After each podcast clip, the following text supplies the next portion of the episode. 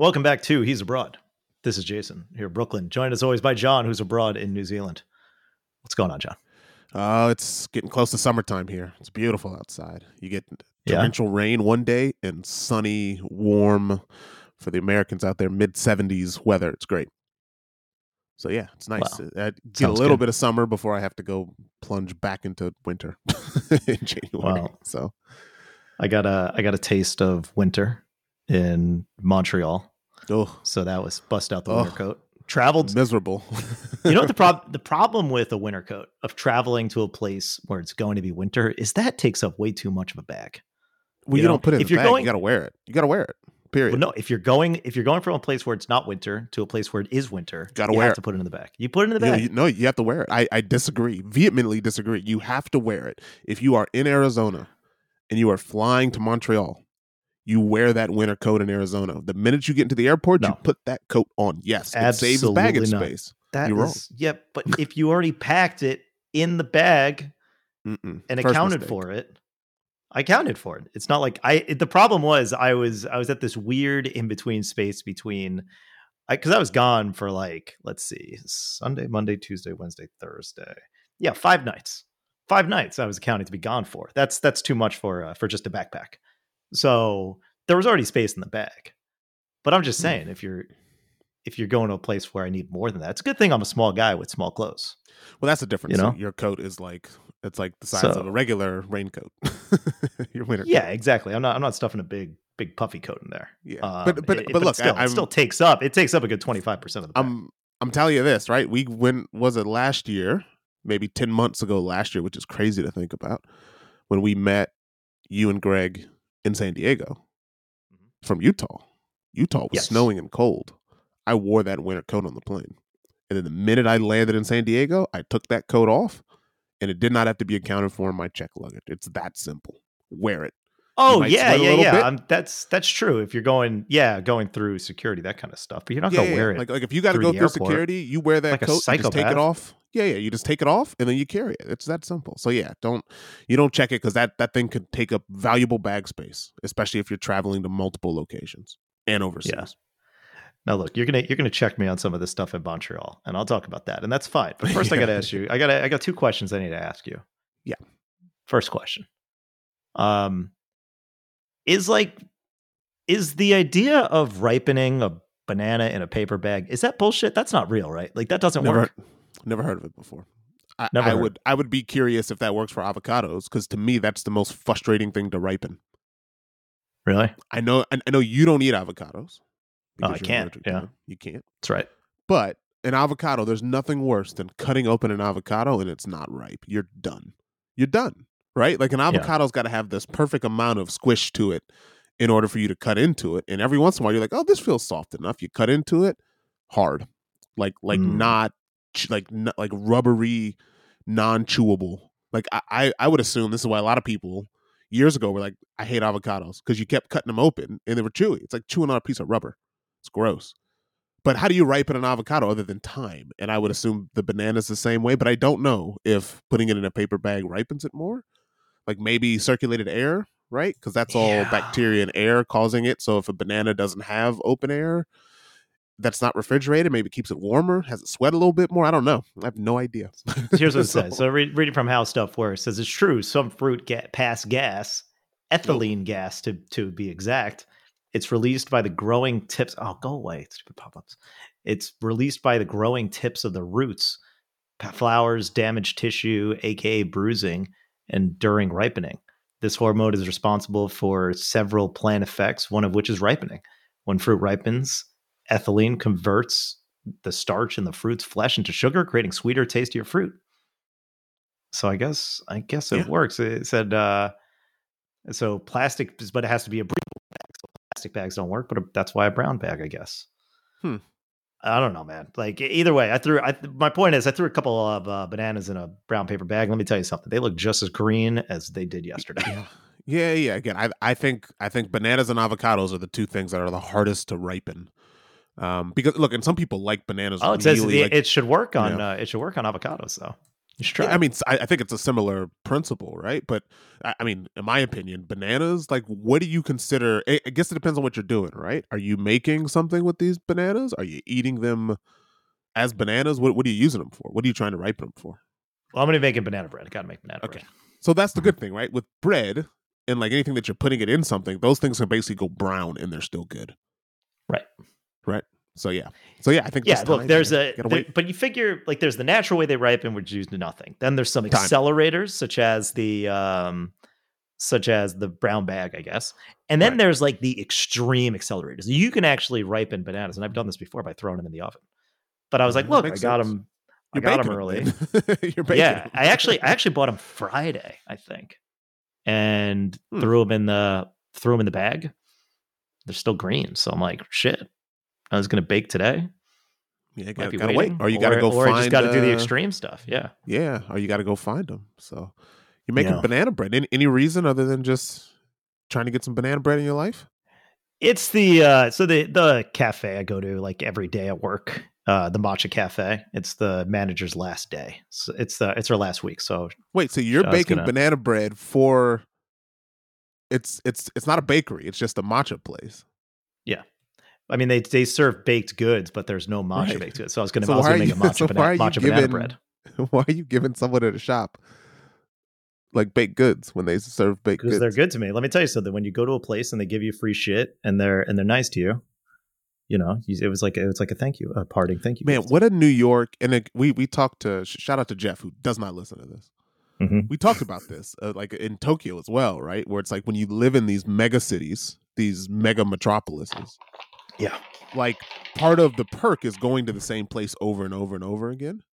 Because, like you said, you get free stuff, you get to know the people because there's a million other matcha places you could probably go to, right? If you wanted to hit all the matcha places in New York, it'd probably take you a good, I mean, you a good month because you'd go. Let me be. Day. Let me be clear. I've hit all the matcha places in New York. all right. I don't know who you think I am. Do you know? Do you know who the fuck I am? Look, man, I've been to them all. All right. There's not as many as you'd think. What there is a lot of is shit like gongchas and sure and bubble tea places. Those places pop up. There's like two on the same block. They they I don't know how they all stay in business. They're all the they're same. like vape shops in New Zealand. It is. They're like vape shops. They're vape like shop. vape shops in New York. It's yeah, like okay, there are there are they are everywhere. If something closes, if a storefront opens, it's going to be one of three things. It's either going to be a bubble tea shop, it's going to be a vape shop, or it's going to be one of those places that just fulfills orders for deliveries for like grocery deliveries. Oh, those things are are showing up wow. all over the place. Now, I've been to all the matcha places. They're okay. within, but they're but they are spread out, right? So, sure, is yeah. this place as good as Matchaful, which is, in my opinion, probably the best place for matcha? Actually, yeah, I'd say it's up there. It's like top two. Um, because I just tried this new place in Williamsburg, but it's out of the way. It's like really it's Williamsburg. You might as well go exactly. to Queens if you're going to Williamsburg. Might as well go to Montreal. But I went to uh, so Montreal also. Oh man, I'll tell you about that. So uh, this place, yes, this is the only place to get matcha within walking distance of my office. And, gotcha. Okay. I mean, within reasonable walking distance. Now, there used to be a location of Ippodo, which is the place we went to in Japan, mm-hmm. uh, in Ginza, the place where we did our little uh, our tea time. Mm-hmm. and uh, that place used to be but uh, there, but they uh, they sublet from a place and they closed. So mm, as a result, they okay. are they said they're going to find a new spot in New York, and I'm waiting. I'm waiting. But also, that place was like way more expensive too, so it's a good thing sure. they. Uh, they so, closed. so it's the manager's last day. Is she going somewhere? Do you know? Is she going to a, to like a competitor? Is she leaving the matcha? No, she's going to some like burger shop, whatever. So, okay, sure. I'll so probably, I probably won't see this person again. Okay, but so yeah, she gets a nice banana bread, Exactly. And uh, you know, someone takes her place, and you befriend that person. Yeah, yeah. I'm still friends with. I've, I've still befriended like the rest of the staff. They all know me. It's crazy. uh, and and the do funny thing is, like? Do they say yes. morning, Jason, or afternoon, Jason? How's it going? Oh yeah, yeah. How's your yeah, day? Yeah, How was your weekend? You, you do all that? God, what a New whole, York to the whole thing. also, I don't think that's just that's not exclusive a New York thing because New York to your is it has all the options. I think there's a there might be an appreciation for people who come in, but let's be real in smaller towns there's only like the one starbucks right the one sure. you're either a starbucks or a dunkin donuts person and you go to the one that's most convenient on your way right. to the office and that's it or you have Yeah, like it a local yeah. like uh like my stepdad he would he would always stop at the gas station they knew him at the gas station because that's where he'd get his coffee Right. Always stops at the gas station. I, I mean, it's just interesting of having like a local, right? Like it's like going like I would say in New Zealand, it's a lot more you've got a local pub that you go to. Or like a Get your local, beer. but like to, But I would- get your beer but in the would- morning on the way to work Exactly. For other people drinking it at seven thirty. Um, but for like coffee, there's so many good coffee places that people, at least in Wellington, are not loyal that way. It's like there's like six different places they go to and they'll just rotate those places. So I, I would argue now again, I'm sure there are people who are loyal to one place. But like I would say it's coffee in a pub. It's not mostly restaurants. Like people are not loyal to restaurants the way that they are in bigger cities just because you have so many options and people aren't gonna be giving you free stuff. Right? Like Yeah. that's not that's not part of the gig. It's That's like right. come buy the stuff and, and, and leave so I can serve the next guy. dude i am like i hit so many of these places i i went into a different location of the spot because there's a few of them it's cha cha matcha right i'll just call it what it is right that's the name of it there's a few of them horrible i think they're i'm not going to speak ill of their owners but apparently they're kind of Scumbags. anyway um but let's not speak ill of them right that's allegedly right the people the people that work in the stores lovely people now there was one one girl who worked at one store then I was walking through. They opened a place in Hudson Yards. Uh, no, sorry, Moynihan train station. Was walking through Moynihan train station. Saw this girl working there. I was like, "Oh, hey, what's up?" She gave me a free drink. I'm like, yes. She gave me a, "Oh, hi, Jason," and they gave me a free drink. There you go. It's great.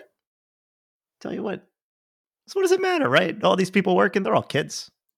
You know, Are they all the, kids? uh, I mean, I guess, I guess that's the question. Like, I'm sure there's some people who are in their 30s, 40s still working at the I shop. Why not? It's a job. So, man. job's most job. most of these, I think they're young, hot are- people I- the who are most making of the fancy people drinks.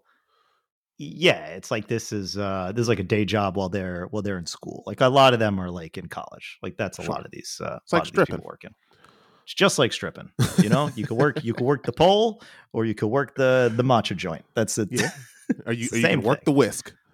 work the whisk exactly yeah yeah yeah, totally um so that was that was the first question second question i have Mhm. if um there's been something going on in the area of my apartment for Mm. uh, for like months now there's been a lady screaming at the Oh. top of her lungs shrieking i might say saying things like not to me just in general because i don't know where this voice is coming from screaming i hate you i hate you all you ruined my life sometimes it's just a an extended ah i got one of those Mhm. today and this could happen at any time of day because i've heard it while i was remote while i'm like working from home sometimes it can happen any day of the week it's Okay. never continuous it's usually just like outburst outburst outburst and then it just stops and then it might happen again a couple hours later how right before we recorded i think she said something like that Okay. um Interesting.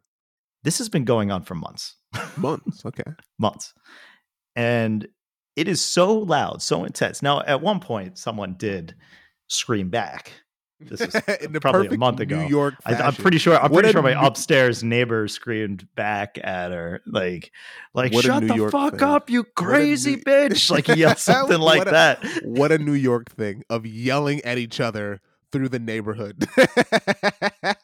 it's such a. I heard it in Upper East Side of something happened and someone's like, "Hey, shut up!" It's like, "No, Yeah. you shut up!" it's like a No, discussion. of nobody- there was-. There was no response. It was just okay, no response. That was it. Okay, Yeah, yeah, yeah. interesting. So that was um. So this has been going on. Okay, and I don't know. And I, and I sent a I I relay this stuff to to Brittany. I talked to her. I'm Mhm. like, yeah, this stuff. I, I believe I quoted it every so often. Like I'll quote the things that I'm hearing. Um, I do you want me to give my like- theory before you give Brittany's? Because maybe our theory is the same. I don't think she has. She doesn't have a. Theory. She doesn't have a theory. Okay, I, I haven't I've heard a got a theory. theory of what this is. I've got a theory. Yeah. Okay. Uh. Well. uh, Yeah. Let me hear your theory because I think I've caught you up. Yep. Therapy. I believe What? that this woman therapy. I believe this woman is in therapy. Hmm. and her therapist, right? She's probably got a lot of things going on, a lot of trauma that she's sorting through, whether it's recent trauma or childhood trauma. And her therapist has advised when you feel so angry that you want to do harm to yourself or others, one solid outburst, whenever you feel like it, is a good way to just relieve that pressure. Don't hold it in, don't take it out on others. just shout at the sky how you feel. Sometimes it's just guttural noises. Sometimes Mm. it's I hate you all. It's enough, just one outburst, right? Because you said it's not continuous. It's it's oh, random. Oh wait, she's saying something right now. No, no, she stopped. Okay. I think this is therapy. Oh, wait, she's going I, I- I can't hear it. No, no, you can't, but I can, and I like had headphones in, so it's like. well, well, no one else listening to this can hear it either. So that's a I problem. know, I know. I was gonna, I was gonna relay what she was saying in real time. Okay. No, she stopped. So, okay, but I'll keep it I think- open. Yeah, yeah. I think this is therapy. That's my. Otherwise, it's you think it's directed at someone. Do you think that she is like in an argument? I don't think so. Given how random it is, given that you don't hear a voice back, I think this is this is an exercise that she has been given, or she's doing therapy online. Right? She's found a YouTuber who has told her this is how you relieve whatever, how you connect to the cosmos is scream at it. That's my theory. My theory is that this is working through therapy and problems and uh, hopefully she finds what Oh, she's searching for. So uh, she says things like "I hate you" and "Get out of my life." These are some quotes that I've heard. Um, Or she's being haunted by demons. "Stay away from me." Yep, ghost. I fucking hate you. Let's Mhm. see here. Um Yeah. Let's see. Yeah, okay, here's a quote that I said to Brittany. Demons. But this isn't her. I just wrote the I hate you lady is back to her. I hate you shtick. That's just a thing I wrote. I thought that's quite clever. she's fighting demons over there. Fighting. Yeah. Uh, oh, here we go. Here's another thing she wrote. Here's another thing she said. Uh, I don't want it. I don't want any of this. Get the hell away from me. I fucking hate you. This sounds like therapy. This person This, could how, how, how does it sound like therapy? This sounds like this like person it- could have been there's abused the by a by a by a parental figure, and that parental figure is gone now, and they haven't ever been able to say the things they've wanted to say, and the therapist says, "Well, scream them out." At whom? Also, at, At- all, at- all, any manner sky. of time. Wow. At any matter of time. I mean, is she doing this at two a.m.? Is she waking up screaming? Sometimes I've heard it once, okay. once, once late at night. Yeah. Mhm. Interesting. I'm. Well, that's my theory. Okay. My theory is she's working through some stuff. Do you know where this woman is? Have you been able to that's the pinpoint her problem. location? Okay, so then, so today, so this is why I bring this up. Brittany said I should call the cops because I mean I, that was probably now that was probably a response to me saying this. How is this situation not being resolved either with one person leaving and or being murdered? And then that's Again, when I think she's by herself. said. I, I think this woman's got a couple of cats. I think she's got a couple of cats in this house. And the cats she's at like, yelling at the "Lady, what is cats? happening?" No, I think she's yelling at the sky. I think this is therapeutic. That's what I think it is. So I mean, look, I, if you don't know where she's located, call the police. That's the thing. I can't say yeah, and it's all random. I can't be like Yes. follow the screaming lady's voice, and Yes. All of a sudden they're like, "Well, where where is she?" I'm like, "I don't know. Go to the general this general vicinity. Yeah, Wait you'll never find. anywhere between one to three hours, and you will hear the voice, Yeah. and then wait for it to come back again, and do like a little Marco Polo style game of uh, finding this lady screaming. NYPD ain't doing that. You need someone who's who's the na- right. She's got to have a neighbor who can like actually hear this vocally. Now, here's the other. That's what you need. I So know not- not I sure know somebody who Oh. lives like in the building, like behind me diagonally. Mhm. And I thought about texting, You should. texting you should her be like, hey. see. But here's my Yeah. fear: what Hmm. if that is the lady? Oh well, I mean, you might as well. I mean, I, I would crack that nut. Go ahead, be like, hey, is this you? Is that you screaming? I would even ask her that. Is that you screaming? And then get a LOL. No, it's not, but I hear it too. And then All you right, can go let's- right. Let's see. Send here. it now while we're talking. I would send her. Hey, is that you screaming? Anything I can do to help? Question mark. All right, there we go. I'm gonna. I haven't, because I haven't messaged her 'cause in that's while, the greatest that. fear is, is this woman being like, oh God, they think it's me. And now you've got someone else who can be on the case to make sure that that you don't think it's them. So 100% make this her problem.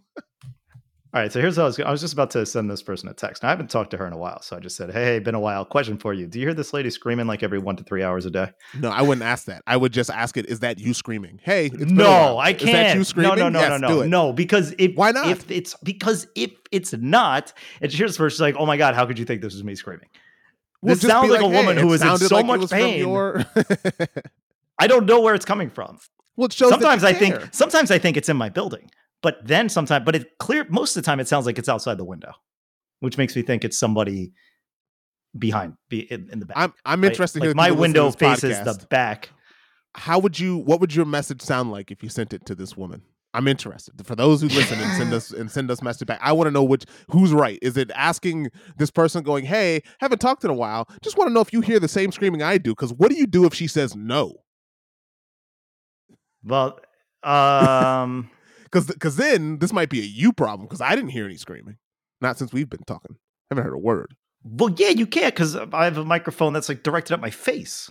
You sure this is capture... screaming and not just in your head somewhere? That's what you I don't mean, want. This is my point, right? So I would just ask be. her, "Hey, is that you screaming? Anything I can do to help?" Question mark. And, no and leave it like that, dead serious. No, Again, I, am interested. Way. I'm interested to hear what the audience thinks because that's what I would do. Oh, I can't. Well, I mean, either way, this thing doesn't. Again, just like I'm not sending anything now. If anybody has any thoughts, because I can't let it. It's just got to resolve. Uh, I mean, because it's clearly not going to resolve anytime soon. It's not like her tone has changed. It's constantly the same thing.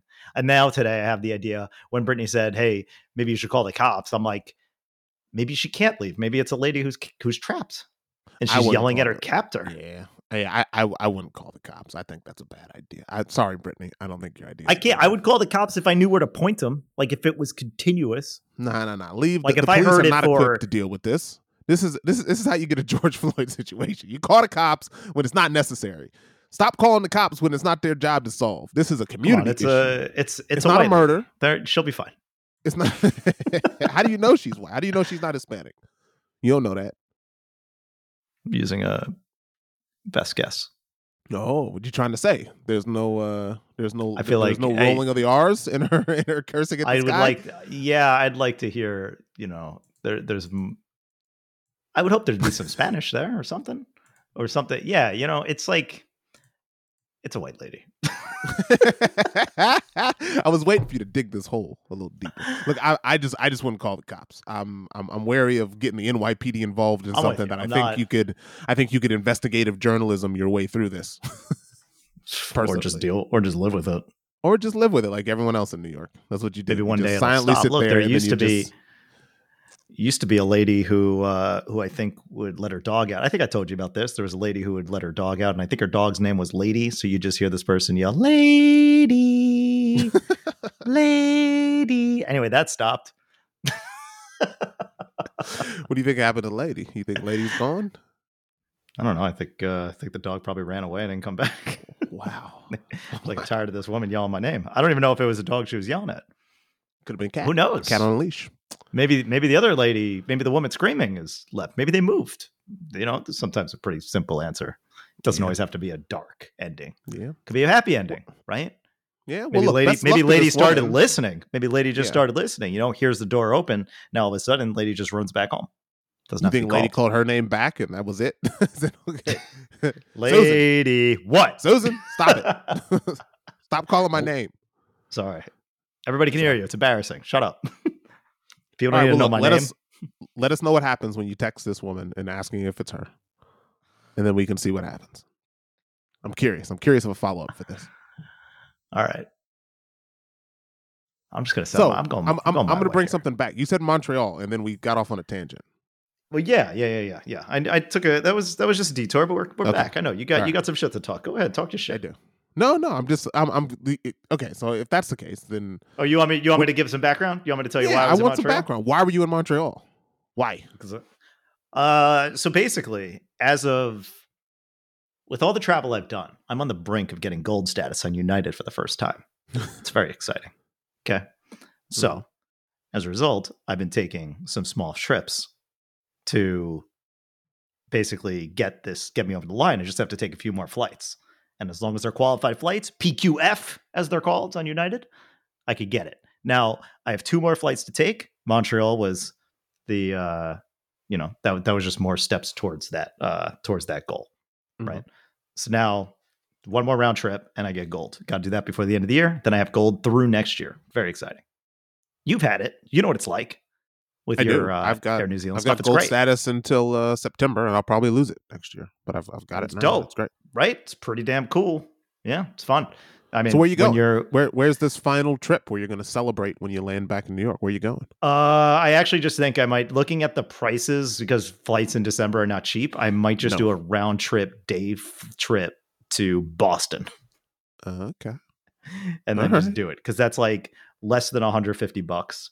You do it, you're done. And uh, I literally might maybe I'll go and to the Boston. what like 45 minutes like as soon as you Yeah, as soon as you reach It's- altitude they're like we are now descending Yeah, totally, exactly. Which is similar to what it is to Montreal. So that so I went to Montreal because it's a quick flight. It's usually pretty cheap. It wasn't the cheapest this time around, but um, I've been to Montreal a bunch because I used to work with a team up there. We still do. I just don't personally work with them. Um, and every time I went up there, I'd only go up for day trips. Go up in the morning, come back at night, and every so often I'd get to spend a night, get myself a good meal. But I've always I've always been interested in spending more time up there, and basically just eating their delicious food because Montreal food is awesome. And I thought, yeah, maybe I'll be able to walk around, explore the city a bit. Now, did a little bit of that, but ultimately, I went up there. I actually was able to work out of that developer that we work with. So I worked during the day and treated myself to some uh, extravagant dinners every night. It was great. The only downside was the one night that I went to the old town and wanted to walk around and get my touristy stuff in. Um, it started pouring, so I didn't get to do that. But I liked it so much, and it's such an easy trip that I will I will definitely go back because Montreal is an awesome awesome city, a lot of fun, and uh, cool and to make it even better, surprise, there is a fantastic matcha cafe a half block from the studio. of course there's of course there's Why and I went there every day. So much so that the last day they gave me my drink for free. oh man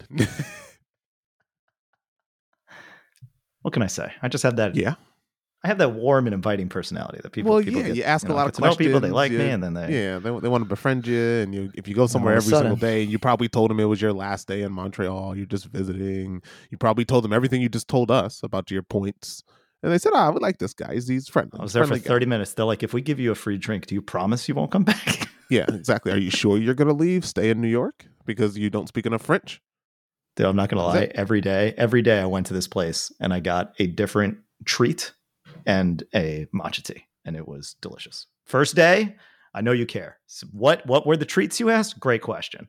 First day, matcha biscotti. They made biscottis better by making them matcha flavored. Go figure. Second in green In green. Second day, matcha cheesecake. And was that the first of two slices of cheesecake I had that day? Yes. Third day, matcha. It was like a matcha chocolate cake type thing. Fourth day, matcha crepe cake. So good. And I bought a uh, a bag of cookies to go. I'm still working my way through those. road cookies Mhm. travel That's right. Yeah all right so that's that's good setup because you were sending me photos you only sent me a couple photos you didn't send me too many photos you were sending me photos of your of the things you I were put them on buying Instagram. Yeah. Mm-hmm. yeah you put them on instagram and you send you a said something to me i'm trying to find this this this part of this discussion where we had this Yeah. where we had this and Yeah, I found it. I actually screenshotted this and sent it to Alice. And then I said, "We're gonna we're gonna talk about this." I'm looking for it. I'm trying to find. Here's how it it is started. I'm going to give you the rundown because I have this here. I, I'm As- not what, am I as a- ashamed. As I look for it, no, of course you're not ashamed. But I I, I want to pose this to the audience. Here's what I said. I said I dig this travel. I dig this travel, work remote, Oh, I go Yep. hard on over the top dinners every night, costing a fortune, but fun. And then you said, yeah. And yeah, you said that life is fun, but will ruin your ability to travel and eat cheap ever again. To which I said this, and this is the point of contention. I said, I don't know. I still enjoy cheap stuff. Starbucks oatmeal for breakfast. And then you said that ain't cheap. I found it, which is why it's funny. Yeah. And then you said something else, and then I said that's. and then I said I'm temp- I, I'm tempted by A and W. So A and W is a um, A&W is a burger joint place, and I believe it started in the U.S., but it is a thing in Canada. Like Yeah, it I- is I right up there. There are just A&W started in Michigan. because A and W's are like No, probably more common, if not, or as common or more common than like a Burger King or a Wendy's. Probably not as prolific as a McDonald's, but you will see A and W all over the place, and It's it's, the root just beer like one of float. those places. right? Yeah, yeah, It's- yeah. it's like that's that- A and W based off the root beer. Yeah, yeah, but they're, they started in Sacramento, burgers. California, in 1923. So it's not. I thought it was Okay, yeah, and I got I, it. I think they're now in, uh, headquartered in um in Kentucky. I got in Toronto when I was there last year. I didn't. I didn't this year. Yeah, it's But a big I, Midwest I- thing. You can find A&Ws all over Detroit as well. It's a big Midwest Yeah. thing. Midwest Canada. Yeah, yeah. thing. And then you said that's hilarious. I said cheaper than other options. So, and then you cut off. So I, I just the thoughts. So concept ahead, of let's hear it. Starbucks oatmeal, the fact that you Uh-huh. think that's cheap, I think shows an, an amount of privilege that that might be unfounded on this podcast. The level of privilege to say buying oatmeal at Starbucks is cheap is what I wanted to throw the flag on because I think that's ridiculous. What a ridiculous sentence of yeah, yeah, the cheap stuff, Starbucks oatmeal. Yeah. How much is Starbucks oatmeal? Oh, like four bucks. If that. And you think that's cheap? Uh, well, it's not as cheap as McDonald's oatmeal, and I do like that as well. That's like two fifty. I think a packet of oatmeal you What- can buy for ten cents. Honestly, like it's Oh yeah, that's a good point. All right, yeah, relatively speaking, but when you're on the road, like when you're when you're traveling, you gonna get a pack of oatmeal? But I, I'm just sitting there going, like, I think you would go to the grocery store. I'm, I'm looking at this now, right? I'm looking at this New Zealand, right? So this is already fake money, right? Yeah, fake I'm money. looking at this. Yeah, so so right? cut it in. So it's like twenty percent of this number. So you can get 750 grams, right? A thousand grams is a 500 grams is a pound. So 750 grams for 33 cents per 100 grams. So 250 New Zealand dollars for basically a pound and a half of oatmeal. Yeah. Well, look, I, I'm yeah, we're talking about different things. Are we're we talking about different things. Yes. Yes, I'm talking about we're ta- I'm talking about travel, traveling. It's different. Oh no, oh no, I know what you're talking about, but still, the fact that you could probably go buy a packet of oatmeal somewhere, or even a box of packets of oatmeal, for what you spent on the Starbucks oatmeal.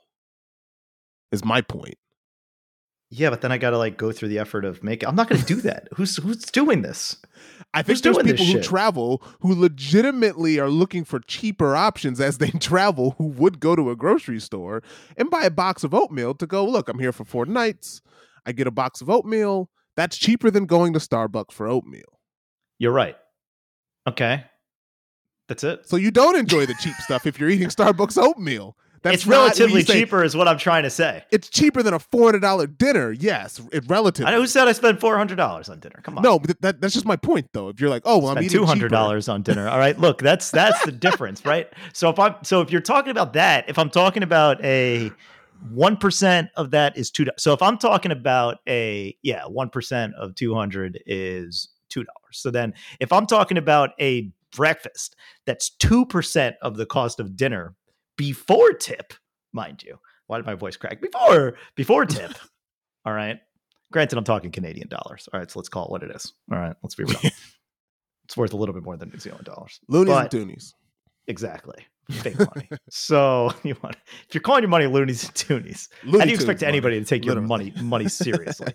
so that's uh that's what I'm saying. It's cheaper. Now here's the twist, right? No, no, twist no. That's not what you said. That's not what you said. That's my point. You said I still enjoy the cheap stuff. Starbucks oatmeal for breakfast. You didn't say I still enjoy eating cheaper or I still enjoy No. eating F- no, fast fuck you, food. because this is wrong, because it- this is- this is enjoy nonsense, Eating because, like- the cheap stuff. this is like a millionaire buying like like a Civic. No, no, no, no, no. No, just being could, like, oh, this is the car that I just I drive once and leave on the street. I could go I could go out like one day one day I went out and got and went out for breakfast and got like an actual like sit down breakfast where you're spending at least $15. So all of a sudden you're spending less than a third of that.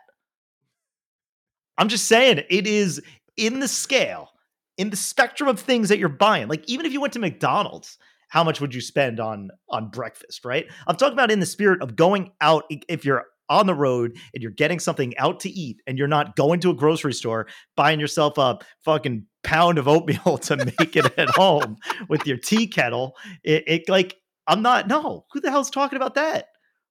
What are we I'm- I- talking about? I, I'm not. I- I'm I not at wanna- home. It's not like I woke up and be like, "Oh man, I gotta the cheap stuff is going to Starbucks. No, when I'm home, hell, dude, I make oatmeal for myself this morning. I'm pulling it out of the the barrel, the uh, the giant The oat oatmeal barrel. You know what I'm talking about? You get the big tube. You ever get that big tube? Have you ever made oatmeal yourself? Do you don't even know what I'm talking about? Do you know about the tube? I know about the tube. I do know about the tube. You press it down and, and it puts a bunch of oatmeal in a bag and you weigh it and you put a sticker on it that says my oatmeal. No, I'm much." talking. I'm talking a tube big enough. It looks like a barrel, man. Have you not seen like these oversized barrels of, uh, of Wait, is this like hot oatmeal or this is like raw oats? uh, rolled oats? Okay, rolled oats. Okay, yeah. Quaker oats tube. I'm just gonna In a tube. that. Yeah, yeah, Yeah, I know it what comes you're in a talking about. It's like the tube of grits. Yeah. Yeah, tube. I got the big one. Six bucks, forty-two Yeah. ounces. All right. Yeah, but you know, I guess you know my point is for? It's good the forever. word Starbucks and cheap. I think that's the first time I've ever seen those put in the same collective thought. No one goes to Starbucks and thinks I'm getting a good deal. Only people with money think that. That's my point. That no one goes to Starbucks and go, man, I really picked the economical option today. No one ever, ever. Period. Coffee, cookies, snacks. Bre- no one goes to Starbucks and go, oh man, what's the cheapest option I can find? Oh yeah, let me hit up a Starbucks. That's good. That that those two things don't compute ever, and that's my point. I don't know if you heard of it, the, the rise of these uh, independent coffee shops. The Starbucks is actually now on the cheaper end of the spectrum. If you're not if getting, you if money, you're not that's getting, my point. if you're not getting fancy drinks, if you're just going for like a straight up coffee, I mean, compared to one of these other places where they where they judge you for ordering something wrong, it's cheaper. this is how this is how as we get older you become and again look i don't necessarily disagree with you i'm just pointing out that you are starting to reach a stratosphere of status and wealth and income that mm. you can't claim anymore oh, that, that you don't go. have enough for x y and z or this is the cheaper option everything you eat is no longer the cheaper option you're not scraping money together for beans and rice no, that's true. just ain't happening anymore. And it's Never fine. I, I just wanted to call it out. Like you reached that point, which means you made it, right? As far as like you're the top five percent of the world, which is pretty good play. Hey, that's what I'm in. It's pretty nice, isn't it? Top five. Right, but I'm we're talking. Not, we're not the I'm top talking two the- percent. I'm right? talking not- cheap stuff. I'm saying cheap, not broke. Like I'm not. I'm saying. I'm not saying like I'm going for the broke stuff. Oh man, what did you uh what did you have? Well, you know, I, I don't even know. You couldn't even go. I I bought a uh, What'd you have? I had a yeah, pack of dirt. exactly. Yeah. you don't want to make fun of those people. I'm not saying that. I'm not I'm not trying to belittle anybody, but No, I just wanted to check the- the fact of that sentence that you sent me was was like, okay, you've made it. when you're like, I still enjoy the cheap stuff, Starbucks.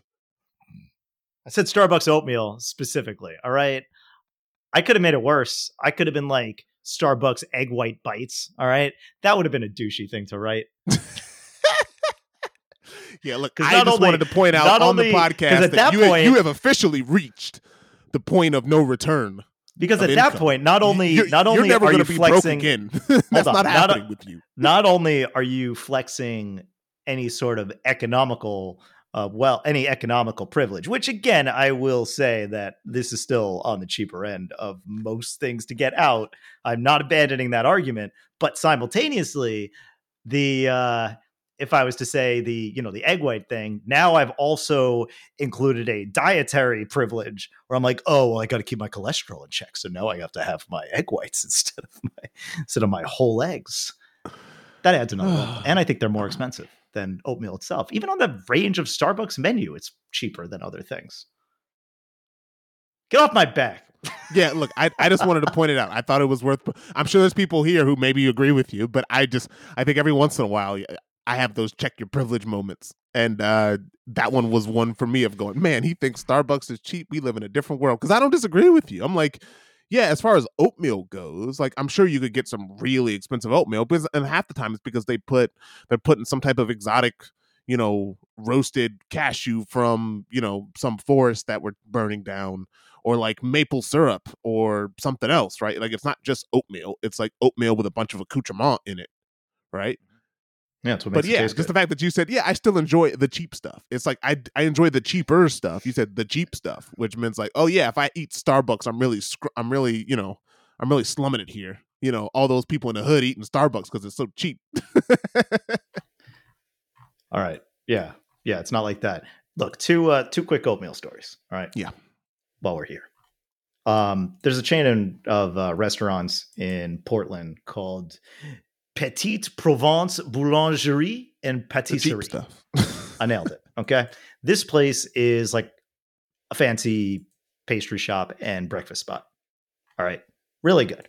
But they used to have the best oatmeal ever. I would want to go to this place and actually order oatmeal because I think I probably told you this before. It was a creme brulee oatmeal. that sounds excessive. It was oh totally. It was basically you were just like eating a bowl of uh, of sugar sugary Right. oatmeal, and it was awesome. And it had like that caramelized topping. It was fantastic. They must have charged like eighteen dollars for that thing, Ooh. and it was. uh But they took it off the menu, so fuck that place. All right, that's story number one. Story number two. That was uh, it was a short one. All right, I'm trying to go quick here. Story number two. When talking about the cheap stuff, quote unquote, um, and this would reinforce your point. And I was going to get to it, but then you were like, let's talk about it on the podcast. So here we are. Went to Vegas uh, earlier this year, right? A few months ago. I think it was Mhm. July, uh, maybe August. Doesn't matter. Point is, it was hot. Went to Vegas, stayed at the Flamingo, one block away from one of my favorite places in Vegas, Ellis Island Casino and Brewery, right? They have a great breakfast. They you can get a steak and eggs, uh, sirloin steak and egg special for like nine bucks Mhm. right? It's crazy. Maybe it was 10. Who knows? Point is, that was for that. Can I say that's cheap? For Sir? I mean, it depends on the type of steak, but yeah, most likely. Sirloin, right? I just said if- sirloin if steak. Yeah, like yeah, a 10 okay. ounce sirloin steak. Yeah, okay. So if you're a working man, you know, you need a little protein. That's not bad. Mhm. Yeah, steak and eggs, that much. Okay. Got that and a nice tea, unsweetened. Next day, I'm like, man, that was heavy. I need a light breakfast. Go to Starbucks. Get Starbucks oatmeal with uh, with the blueberries and a large green tea. That shit was more expensive than steak and eggs at Ellis Island. That's my point. That's the point I was trying to But make. that that is specific. That is because of Las Vegas Strip inflation, where Sure. everything is like twice the price as it should be. So when I spent twelve bucks at Ellis Island, I spent like twenty dollars at Starbucks. I'm like Jesus Christ, Yeah. and that was because it's on the Strip, like right Yeah, there. Vegas is crazy expensive. It's not like yeah, where I was in Montreal, it was like honestly that was probably cheaper than most places anyway. But yeah, that was that's just my silly. You know what? In that context, you'd be right. Only Yeah. in that context. Yeah. Otherwise, Well, speaking speaking of cheap, to do a little segue Mhm. here to keep things moving along. Black Friday, right? It's Thanksgiving weekend. How was your Thanksgiving? First of all, It was good. I, I had my own Good. planes, trains, and automobile uh, experience because I flew in from Montreal on Thursday morning. Mhm. Took the train to Jersey to where I need to go in Jersey, and then drove to my sister's place in Connecticut.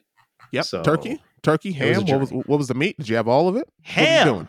What are you kidding Yeah? me? No. Yeah, some No. people get ham. fried, absolutely. deep fried turkey. My brother-in-law deep fried a turkey. Uh, okay. Did he blow up the Um, house?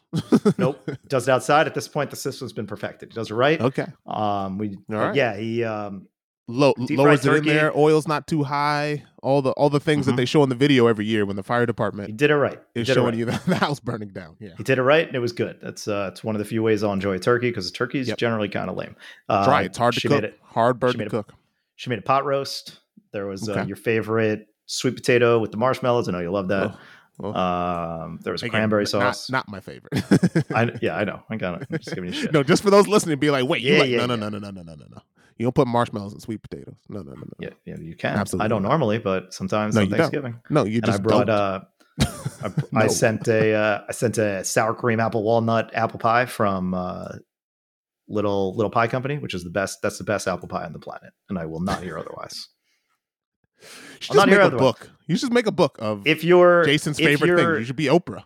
they ship on Goldbelly, by the way. So if you're listening to this and you're in the the U.S. of A. and you want to try the best apple pie, find the Little Pie Company sour cream apple walnut. It'll change your life. It's good. It's All right. good. So good Thanksgiving. Every, everyone's happy. Everyone no no family. You know, every, every- everyone's getting along. Everything's good. Yeah, yeah, yeah, yeah. It went well. Um, Because some the, people uh, Thanksgivings is is when the whole thing blows up. Thanksgiving and Christmas. man, the this most is the, the, time most of year. Yeah, this is the the- time of the- year the when things get real for people. Yeah, the most drama I had on Thanksgiving was um, it was the morning after at a family as at an impromptu family breakfast, and there was a brief a brief little hullabaloo, which was quickly Yeah. resolved. Because you know good enough. Hey, look, look families getting together. You, you know, some yeah. some things mm-hmm. got to come up. the thing that happened totally. ten years ago might about, pop up. It's how it works. How about you? Did you did you celebrate American Thanksgiving? Did not. Did you, did you, I did not no. celebrate American Thanksgiving. I watched the Lions lose on Thanksgiving, which is a tradition. that, that is, even though the Lions are good this year, they they lost on Thanksgiving the way they're supposed to because it's not Thanksgiving without the Detroit Lions losing a football game. Um, so yeah, that's what I did on Thanksgiving. Felt like being home. All right. So, so yeah. Talk so about, uh, let's talk about the Black real Friday. holiday, though. Right, mm-hmm. Black Friday, biggest shopping day of the year, and I would say this has become a global phenomenon. It became a phenomenon in New Zealand when I like when I first got here. There was no Black Friday, and over time, right, because there's you don't celebrate Thanksgiving in New Zealand or Australia, Black Friday has become a thing, right? And I'd argue a lot of Kiwis are like, why are we, you know, there's some Kiwis who really like America. There's some Kiwis, as you would expect in any country, that they're like, why do we keep it's the one thing for us to get your media and your music. It's another thing for us to get your consumerist capitalism behavior that we don't that's not us. We don't want that stuff here. And so this morning when we were looking for stuff to talk about, I just said, "Oh yeah, Black Friday is really down this year." Like, you know, people are catching on that, you know, a lot of times it's some bait and switch price you know, saying, "Oh yeah, look, you're saving two hundred bucks." When last week it was the price that it is during Black Friday, so a lot of like marking up prices. And so Black Friday in New Zealand is is drastically down this year as things are more expensive. A word you keep hearing is the cost of living crisis. The cost of living. It's, it's so expensive to live. You can't even just buy a, buy carrots at the grocery store. That's and right. so in New Zealand, Black Friday is has has really hit a point this year. People are going, why are we doing this? Why is this a thing that we're doing here? Why are we copying America? And your response to that was, Black Friday is up. America, Black Friday is great. Yep. So do you In still shop for? So do you shop on Black? I used to spend a lot of time looking for deals on Black Friday. This is where I used to buy video games that I didn't get throughout the year.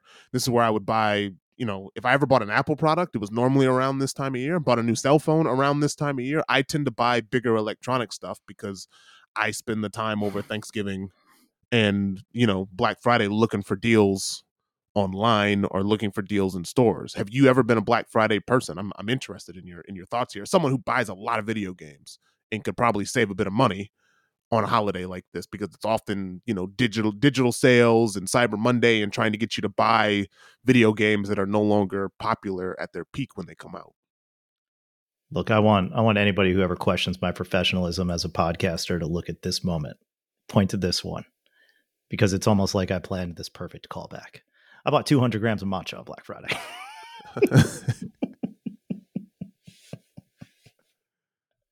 I mean, I, why, why I didn't just say like you bought some matcha, right? Like, I mean, that's yeah. I bought I bought 200 grams. It's 25 percent off. It's my it's my go to matcha. I bought 200 grams. Now I know what you're thinking. That doesn't sound like enough. You're probably right. You're probably right. I mean, for you, it doesn't sound like enough. I still I still got no. matcha to finish here before I fly to a different country. So yeah, yeah, yeah, yeah. But anyway, I bought I bought 200 grams of that from uh, from my go-to matcha place in New York. I bought that because they had, uh, like I said, they were doing 25 percent off. Uh, I bought. Did I buy anything else? I the answer, the, the short answer though is yes. Typically, I'll buy some stuff. Um, and historically, I've always bought some stuff. It was hmm. like as a kid, you know, before before really everything was online right and you actually had some sort of joy and fun excitement like i remember lining up we, we would literally go to toys r us because i'm like oh my god they have this great deal on games and we'd like line up and then you know my, my stepdad would uh, he'd take us over there my mom would take us over there and because it became just like kind of a fun thing to do absolutely because yeah because there was like two years in a row where toys r us was doing some like it was like a buy two get one free or some ridiculous thing where games were cheaper but right. now, yeah, no, I I remember that actually. Now that you say that, I remember that exactly. Yeah, yeah. You buy two games, you yeah. get one free. I remember that. Yeah, yeah, But they do that all the time now. That that's the thing. like there the is difference. the beauty of Black Friday at this point is it's more like appointment sales, where hmm. you know, even if it's happened, because typically a Black Friday sale nowadays, and maybe I'm wrong, but it seems like it's not necessarily the cheapest thing. Now, that doesn't mean it hasn't. It is either the way I see Black Friday sales now is it's either matches a previous low that has happened throughout the year at random times, or it is a new low that will continue to hit moving forward. So And the beauty of it is it's that appointment date where everything is going to hit those lows, be it you missed it previously or you now know what it's going to be moving forward. Because it's no longer, and maybe it never was, this thing where it's like, oh my God, you got to get in here because it's only two hours long. Like they don't really do that shit anymore. Everything's yeah. online. You don't have to go to a store. You literally just go online on that day. You find the thing that you want or that you buy. So like, I'll look at, you know, I'll go to a clothing store that I like, or I'll go to these other things, and I'll be like, yeah, okay, this is the stuff that I have that I have interest in buying. That day, I know there's going to be something going on. So the matcha is great example. Did I know there was a sale on matcha? No, but I went to the website on Black Friday, saw they were doing 25% for that day only, and said, great, I'm going to buy some matcha. Right. You know, right. Same but, thing. But again, I, told, I wonder how yeah, much of that because right i mean look I, I, think going to the store like i think we're old enough as you shake your matcha drink which i'm assuming is matcha how did you um, know that's right. because i mean what yeah um Oishi. because you know crackhead doesn't switch to doesn't switch to heroin right? It's like what you smoking crack? It's like you know like no crackhead. Um so so look i mean i think that's what i like as a kid i remember specifically like video game release dates right there was something about like hey i'm gonna go stand in line like you didn't do it but every once in a while, you're like, you know what? Let's wake up early and go stand in line and, and try to beat the crowd for some of this stuff, right? But mm-hmm. I mean, look, I think it's a combination of things, right? Like, I think it's a combination of online makes it easier, right? I think it's a combination of bad press over Black Friday, just from watching people get trampled. The video you always see of a bunch of people standing at, at you know at the front of a door, pushing the door down. That always there's it's always a viral thing that happens on Friday. Like, oh, look at shoppers killing each other over consumer stuff. I think that has maybe dampened some people going, look, it's not worth the liability of having people trample each other at 6 a.m. to get a TV for 50 bucks. And also, I think specifically for some bigger cities, is that theft has become such a big thing in the US, at least, that it's actually just better for loss prevention. Just have a warehouse and ship the stuff out. Eh, you know, 90% of Americans, I would argue, have access to the internet regular access, even if they don't own a phone themselves, right? You've got access to Wi Fi, you've got access to a library, you got access to somewhere where you can actually use a phone or a device to go online and buy something. So I, I, think that's changed it. Now, again, in New Zealand, we don't, you know, a lot of people don't necessarily online shop. A lot of people do, but it's international stuff, right? You're buying something from Amazon, you still have to pay 40 bucks for shipping right? So it's like it's not as much of a deal as it would be in the states where Amazon is just offering free shipping all the time because it's easy when you've got a million warehouses. Mm-hmm. So it's interesting to see from the US standpoint. It's still a good day to clear, you know, to clear stock that end of the year push to get your numbers to where they need to be versus internationally it's like wait we don't really need to do this like if you offer a deal great i can get it whenever versus i don't need to wait for this fake day because it's not like the day after thanksgiving people are still at work on friday usually. It's not like you have the day off. So yeah it's just interesting to still hear that black friday is still to the level of a thing that it is where this year it's specifically kind of like people still shop this time of year because they're looking for christmas gifts but it's not like this big appointment. It's never been this big appointment thing where you can comb through ads and really make a plan of going, okay, I'm going to get all my Christmas shopping done the day, you know, between Friday and Monday after Thanksgiving because I'm going to go through and buy all this stuff that I know I can at least get at the cheapest price before the end of the year. Yeah. Yeah, I get it. I, and I agree about the online stuff. Um, but I think that it still represents a good place. And for, I get it. Internationally, it doesn't make sense because it's easy to market in the US because it's everybody's off on Friday.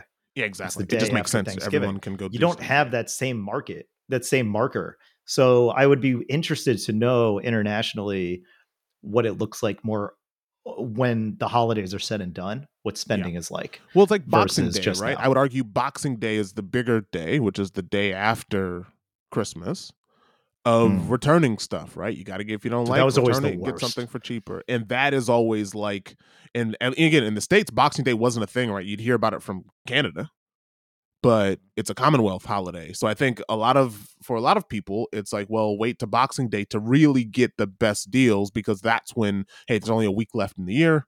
That's when everyone's trying to clear out their stuff before the new year to get that last, you know, that last Christmas gift that you forgot or you're returning something and want to buy a different object. Um, so yeah, so I, I, would say Boxing Day is probably a little bigger, but even that, right? Like I suppose, Kiwis, but if you're getting yeah, TVs, Kiwis aren't consumers right? in that way, which is interesting. I think a lot of countries aren't consumers the way that we are in America. Just but if you're getting TVs, like the best, one of the best times to get a TV is not actually Black Friday; it's before Super Bowl. Yeah, Yeah, yeah. Like the that's actually when is, they right? have even better. Yeah, Yeah, absolutely. and I'm assuming they do something similar before like World Cup events or other major broadcast. Again, it's weird in New Zealand. Like, not really. Like, you can't even like you know you've got the what was the Queen's birthday, which will become the King's birthday, which is sometime in June. Um, so like you'll get kind of stuff around Commonwealth holidays, but really sales are kind of random at times. Like it's not. It's kind of like a clearing stock thing, right? Hey, there's a new version of something coming out. It's generally the best time to buy something because then it'll go. It'll get slashed in half.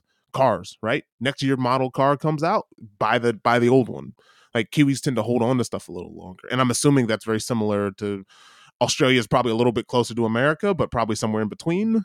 Same thing with Canada, right? Like it's just based on population and how much product can you get through specifically for electronics and those types of goods. So Yeah, yeah, I mean, look, That- it's it's interesting just to hear that basically two completely different stories of Black Friday that people don't really care about has dropped, and in the states, you'd argue people are looking for deals because of hey, you know, you know, taxes are high, and you know the the mortgage rates are up, so we gotta we gotta shop, you know, now and then be done with it. That's it. We're buying stuff now, and if it comes later, we're not getting it later. yeah.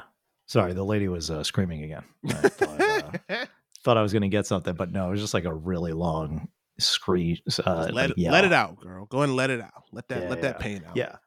I mean, the thing from my perspective as well is a lot of this stuff is going digital, right? So a lot of, you know, you don't, people don't buy movies. Like there's certain categories of things that are just not on the board for spending in stores. Yeah. Like and games argue are that's the stuff that I buy during Black Friday. Like a lot of my subscriptions renew like this time of year, right? Like because I first subscribed to it of someone going, "Hey, get twenty five percent off your subscription to this thing," and you're like, oh, "Okay, yeah, that's the thing I use. Let me re up this subscription." Whether it's a VPN or any of those types of things, like I've noticed, like a lot of stuff for me comes up during Black Friday, like this time of year. I'm like, oh, all my subscriptions are kind of due between November 24th and December 1st. Yeah. Cause like what's, you know, you look at games or you look at movies, right? Those verticals are kind of gone. They're they're off the board when it comes to actual retail. Like movies is easy because it's Netflix, it's other subscription services. Like that's what people are actually that's where people are spending money. So they're not buying. Hell, Best Buy themselves said they're not going to be selling physical uh movies in stores Yeah. anymore. It's just not happening. Yeah. no. So, not that it was like, I- and I'm sure that was some contribution, but when you're talking about percentage points, right? You think that wasn't one percent of their sales of on a typical day before Netflix, where people would buy all their favorite movies of the year? That that's probably a big part of it. You buy that new TV. What do you want on the TV? Well, I want to buy, you know, I want to buy some cool media, you know, Blu- Blu-ray to see on or a DVD to watch on. yeah, it. Now you don't have or, that or anymore. like yeah, specifically buying like you know when you were buying um you know a big 3D TV back in Yeah. the day, or Yeah, you're now, buying like, your first yeah. HD TV, right? It's like well, let me get a Blu-ray that's HD capable. What Blu-ray should I buy? Let me buy Avatar. Let me buy what was that? What, what was that movie that I always saw for sale? It was like a it was like an animated film where like the girl was really big. uh, oh, wait a minute. Where the girl and it was big? always on. T- anytime you went to a Best Buy or something, it was always on the TV because they're like, "Oh, this is a, this is a great movie to show off HD capability." What was the name of that movie? It was like the girl was like giant. She was huge. when what year? Ugh. Animated movie? Animated movie. Man, animated movie with uh, big girl. Um, let's see. I'm gonna animated movie. there it is. Monsters with- versus Aliens. Found it. That funny. That's actually kind of what I was thinking about. I was like, Yeah, what- yeah. March was- 20, yeah. 2009. Like I'm thinking of this and Avatar, right? Because Avatar came out later in 2009. So it was these two movies when I first, and maybe this is when I first bought like my like a real good HD TV. It was always these things that were. It was that and Avatar that was always on the television, trying to sell you a TV because it was like, look at this in HD, look at this in 3D. It was always these movies. Yeah, yeah. Because it comes out because this is like a 3D movie as well.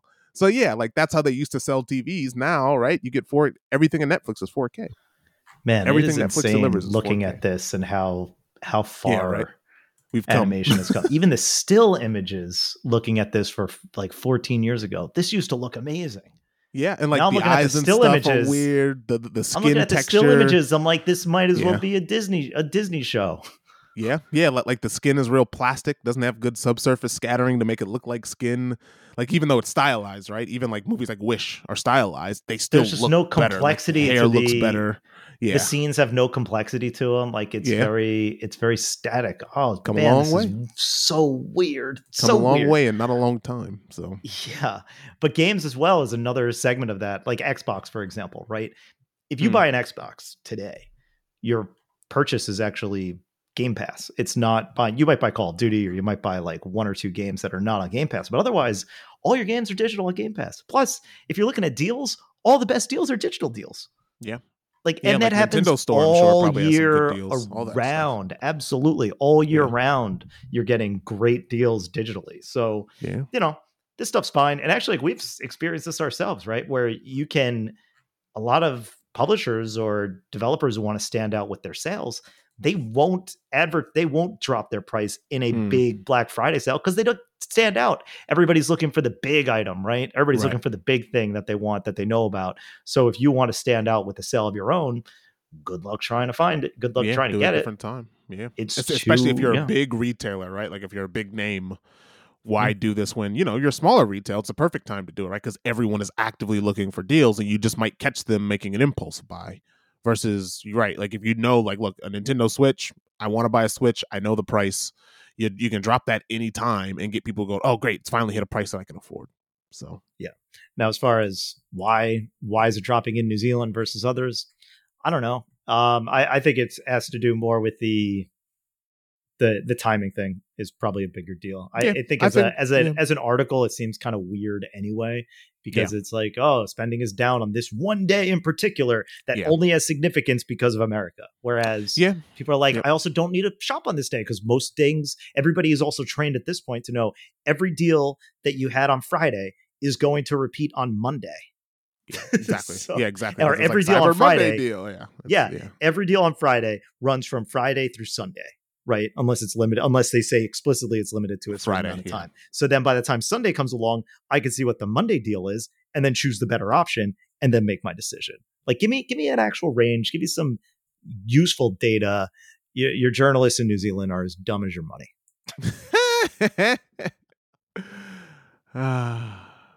Say, Yeah. man, sometimes look, look, sometimes you just gotta call it as I see it. You know, I just uh I gotta gotta keep it real, gotta keep it hundred. Yeah. Hard All right. truths. Well, Hard well, truths. yeah. Look, I think that's uh, and again, it's summertime here, so a lot of things are. Our Christmas is going to be on the beach camping, not huddled right. up in a house looking through crap. So yeah. All right. Let's, well, uh, um, yeah. that was it. That's all I got.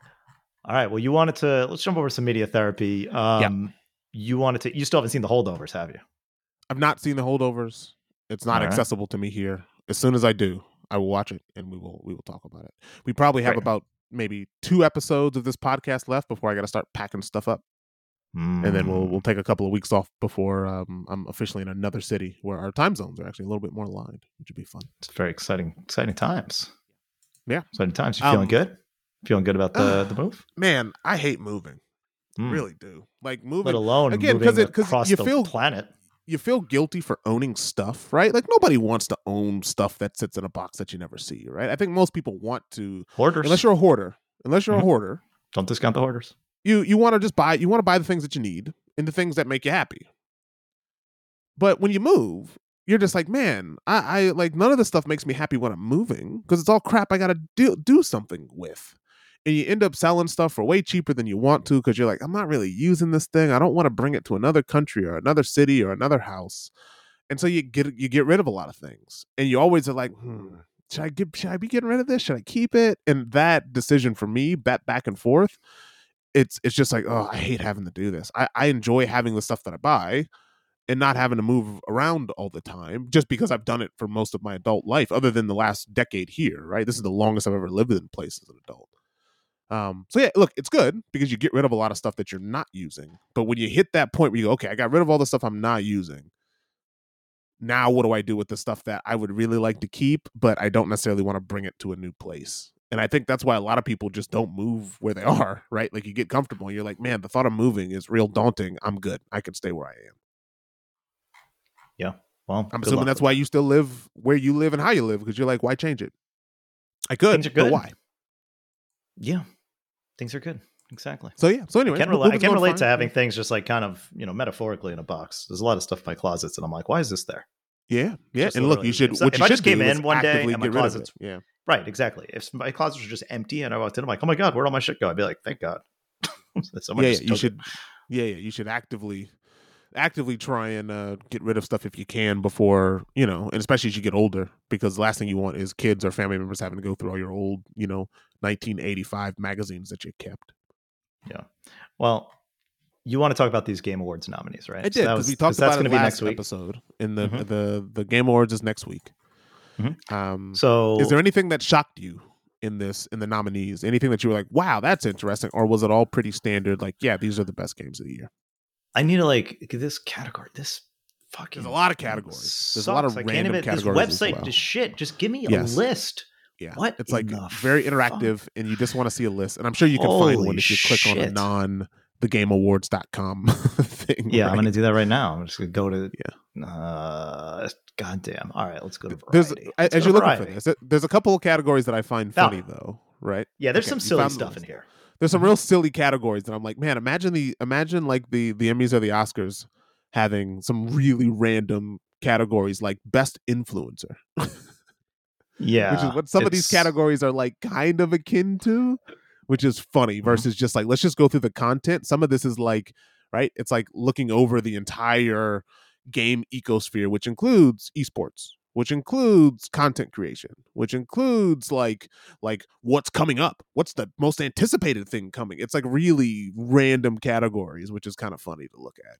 Yeah, so working from the bottom up, things I cannot talk about. Esports event, esport coach, which is hilarious because apparently one of the guys who was nominated is not actually a coach, which is insane.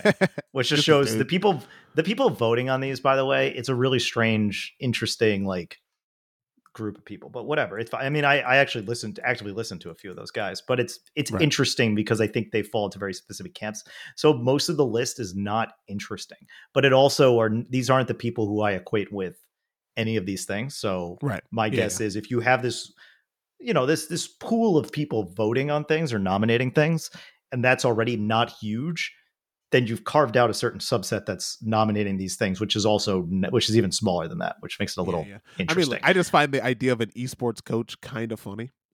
Like it's Yeah, just well. it's one of those things where you're like, sure, there could be a coach. I, there was a there was a show that I watched. It was like a mockumentary show that was talking about esports. I forget the name of it, but it's like it's like making kind of fun of this, where it's like it's a dude who's like in his 30s, and he was like known as this star dude, and there's this young guy coming up. So it's like it's not it's not real. It's like office style in a way, um, like like the office style. Um, and yeah, like the dude who's a coach, it's just real funny because it's like kind of going over strategy, but then they also just don't listen to him because it's like it's we're playing the video game. So yeah, it's it's interesting that like yeah, I'm looking at the nominations for this for coach, and I'm like, yeah, this is exactly what I expect all these coaches look like. You get the, you know, you get the stereotypical, you know, woman that they probably plug in here just because it's like, oh, just plug her in there, so that way we can show that we've got equality, and then it's a bunch of white dudes. so it's like, yeah, okay, that's what I expect. yeah so they have um yeah okay so basically esport event esport coach esport team esport athlete esport game content creator of the year these are all the con i, I have zero comment on any of these things i just Yeah. don't care i don't know about them uh, so let's work our way from the bottom up based on this list provided by uh, that i'm going now on gamespot.com most anticipated game this is a weird category Yes, very it's, weird. it's always it's always a weird category. It's a strange category because you're basically awarding a game. You're literally giving a statue to these people before anybody has a chance to play the game. It's for a and trailer, unfortunately, basically. And they're like for an always going to be sequels. trailer. And they're always going to be sequels. Now, some of these games people have played. Like there has been hands-on time with Final Fantasy VII Rebirth, and there has been hands-on time with. I mean, Tekken 8 has been in open beta Sure. for a, for a little while now. People are loving it. And uh, Infinite Wealth, uh, like a Dragon Infinite Wealth, actually has a demo included in Like a Dragon Gaiden colon the man who erased his name, as we talked about last episode. Great game, perfect title, no notes. Um, but the otherwise, like Star Wars Outlaws, just a trailer. Hades 2, only an announcement trailer. like, Yeah. Yeah, yeah, like not even a gameplay, tr- just like literally, Yeah, just yeah, like, yeah. hey, we're doing, we're working on this thing, and everyone's like, yeah, that's it, and there you go, nominated. so it's really interesting um so that's it, it's such a bizarre category and obviously it won't win, but the most anticipated game is, and I think you're with me on this, is like a Dragon Infinite Wealth. Obviously, Sure. that's the most anticipated game. yeah, Obviously. I can't even believe that's on the list. but there's also no one really knows. 2024, the lineup is kind of it's a lot of unknowns. Like who knows if Hades 2 is even going to come out next year? Probably open beta. Final Fantasy 7, Like a Dragon, Tekken 8 are all Q first quarter. I'm trying to think. There was a game trailer that came out that I saw that would be my most anticipated game. I don't even remember what it's called. that, that's how it was like. start. It had a real. What's that? Good start. Yeah, yeah. It, it had a real stylistic looking thing to it. Like it was real stylistic in how it looked, and it was like real kind of futuristic, kind of like green and, and oranges and that type of look. But I have no idea what the name of the game is called. I don't remember. so Mm. it's I'll see if I can find it as we're talking about this. Because I was like, oh, this just looks cool stylistically. That would be my game of the year, my anticipated game of the year, but I can't tell you what it's called. So there you go. That's how much I'm I'll anticipating it. You know what just popped up on my list for most anticipated of the year? And I don't they don't even have a release date for it. A game called Cookie Cutter, which was just announced last week. It's like a Metroidvania game, and the art style is incredible looking. Hmm. You gotta see. There you go. you gotta you gotta look up this game. I'm gonna send you a link because you're gonna you're gonna be blown away by it. It's uh this thing looks badass. All right, cool. So let's go to the next one. Um so of this list, do you think do you have a uh do you have a choice most anticipated? Hey, Hades, Hades 2 2 probably. list, Yeah, yeah. Right. Yeah, okay. Best multiplayer. Again, not really equipped for this. I can't believe Super Mario Brothers Wonder is on this list, but Is that a multiplayer Whatever. game? yeah, you can play a local local co-op or online co-op. Yep. Very good. Played through it. It's fine. I think uh I think Baldur's Gate 3 is going to win every category it's nominated for, but we'll see. Um it's not explicitly something that I would think is a multiplayer game, but it most definitely is and I think that's what helped keep it have legs cuz you'd have streamers playing together and Yeah, yeah. That'd probably love win it. because I played Diablo for the beta with a bunch of friends who were like, "Oh, you got to play this game," and none of us bought it. And some of these Yeah. guys work at Blizzard, so, so they didn't have to buy it. So it's just like it's like Makes yeah, it's fine, but you know, I think it was more just like, "Oh, it's out," and then everyone's like, "Yeah, there's other stuff to play." Yeah, I mean, this is a year of that, right? Um, best sports racing game, EA Sports FC 24. That's the new FIFA. Yeah. F1 23, Forza It's a bunch of racing games, which is interesting to see that how the basketball, hockey, and football games don't even make this list anymore because you gotta- got diehard people that buy them, but they're not going to be ever nominated for for best sports game until they do something So- novel. So this is an interesting part of this these lists, right? Is if you have to look at the jury at the voting jury, right? Who's Yeah. putting up these lists? What do they play? Also, NBA gameplay is great, but it is plagued by awful monetization um, practices Absolutely. that have And caused gamers people hate to hate the stuff. game. But Yeah. the people who review the games don't like it, even though people will keep buying it. Same Right, thing that yeah. happens with uh, you know Call of Duty is Yeah, the best. all is going to be the best selling game of the year. There's no nominations. Harry Potter is one of the, is the best selling game of the year, probably going to be number two after Call of Duty now. But that also has zero nominations, and that reviewed very well, except for that one guy who's like, "Oh, it's a one because fuck you." It's like, all right, great. Um, but that game's But, but again, though, there's a lot of that stuff that's right. It's it's it's similar more in of a movies in that thing. way, where it is political. But also, there are some fan favorites here as well. Like it's interesting. It's an interesting Yeah. cross between like how movies and television shows get nominated, where a lot of it's like, hey, you know, Infinity War and Endgame, two of the highest rated movies, uh, you know, highest reviewed movies as well, right? Critics say hey, these movies are awesome. The fan movies are awesome. It's bringing everything together. Neither of those were nominated. Oh, that's not true. One of them might have been nominated for Best Picture. Um, but again, they just don't get awards. Like they're not. They're they make a ton of money, but they don't get awards really, unless it's maybe visual effects, maybe. And even those two movies didn't win for visual effects, right? There's other But stuff. these guys voting, most of them, I'd argue, are not playing sports games. They're not Sure. playing racing games. They're not doing any of that Yeah. stuff. So absolutely. Um, anyway, for this one, um, I'd probably say Forza or maybe even Hot Wheels. People like Hot Sure. Wheels. Although I hear the crew is very good. I mean, these are all good games. I, I would I would like to see, believe it or not, I'd like to see FC win it so that EA gets more the more successful FC is without the FIFA branding, the better. Because FIFA is a terrible organization that, really needs to be put in check. Yeah. And uh this is a this is a, only a good thing. Um, and I think if anybody can challenge FIFA, not just in games, not just because of the game front, but more of like a globally recognized brand, if EA could build that brand up and actually challenge FIFA in a live Hmm. soccer slash football arena, I think that would be very interesting to see. So Yeah. that's kind of why I'm rooting for that game, more for a political standpoint. I think the name of the game I'm thinking of, I think it's called Marathon. Oh yeah, yeah, yeah. The Bungie, uh, Yes. the Bungie So extraction shooter. Yeah, Mhm. yeah. So that to me, I was like, this looks awesome. And it's Yeah. Bungie, right? That's got to be fun. Of that would be my most anticipated game of the year. Plus, there's the That- one with there's Idris Elba until 2025. Okay, That was so I guess in Idris not- yeah. Elba's in Cyberpunk, the new expansion that came out. Yeah, That's and I was like, that's cool. It's Idris Elba doing stuff as a CG character. That's that's very fun. good. So yeah, anyway, it's like those are, and again, those are not on the list because who knows how that how that is even decided of what's anticipated game, like what counts.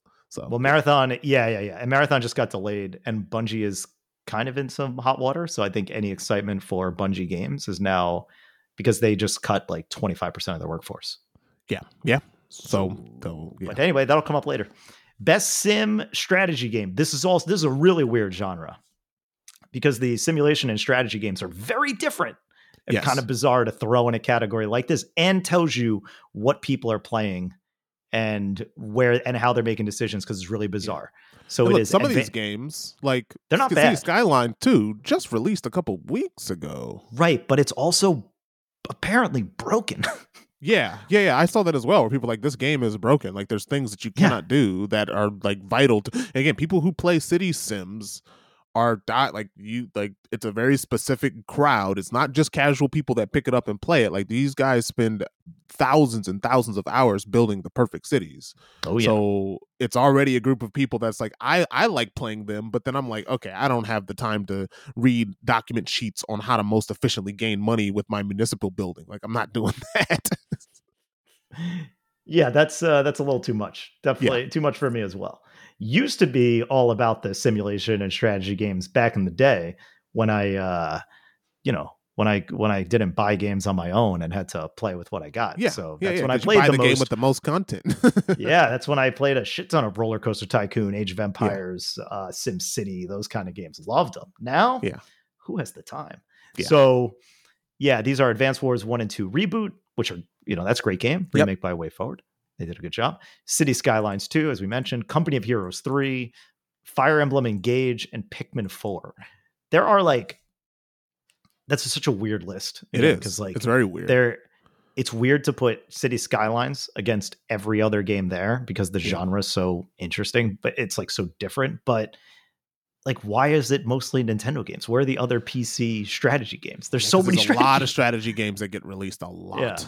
Like not take anything away from these pikmin 4 is apparently incredible Right. and fire emblem engage yeah, was it's almost like it needs a different category. Like sim needs a category and strategy needs a category. Agreed. almost. Yeah, totally. Exactly. Moving on. I think uh this one though, I'd say Pikmin 4 will probably win. Sure. Okay. If I had to guess. People love it. I'd say that. Um maybe Company of Heroes 3. Yeah. Okay. That's that would be my second guess. Otherwise, these others are just completely outclassed. And City Skylines is broken, as we mentioned. So if that wins, it doesn't make sense, and people are just voting because by name by brand power. Sure. Uh, best family game. This is typically the uh, the Nintendo category. We got Disney Yes, Illusion absolutely. Island, Party Animals, Pikmin Four, Sonic Superstars, and Super Mario Brothers Wonder. Mario uh, I mean, Wonder. I'm going gonna win say- this. It's not even yeah. close. Yeah. Like Mario's going to win a ton of these awards this year, right? Yeah, totally. Yeah. Uh, well, maybe that that one's a lock. That's a lock. Best fighting game, God of Rock. Yeah, it's interesting. what What, the hell's God of rock?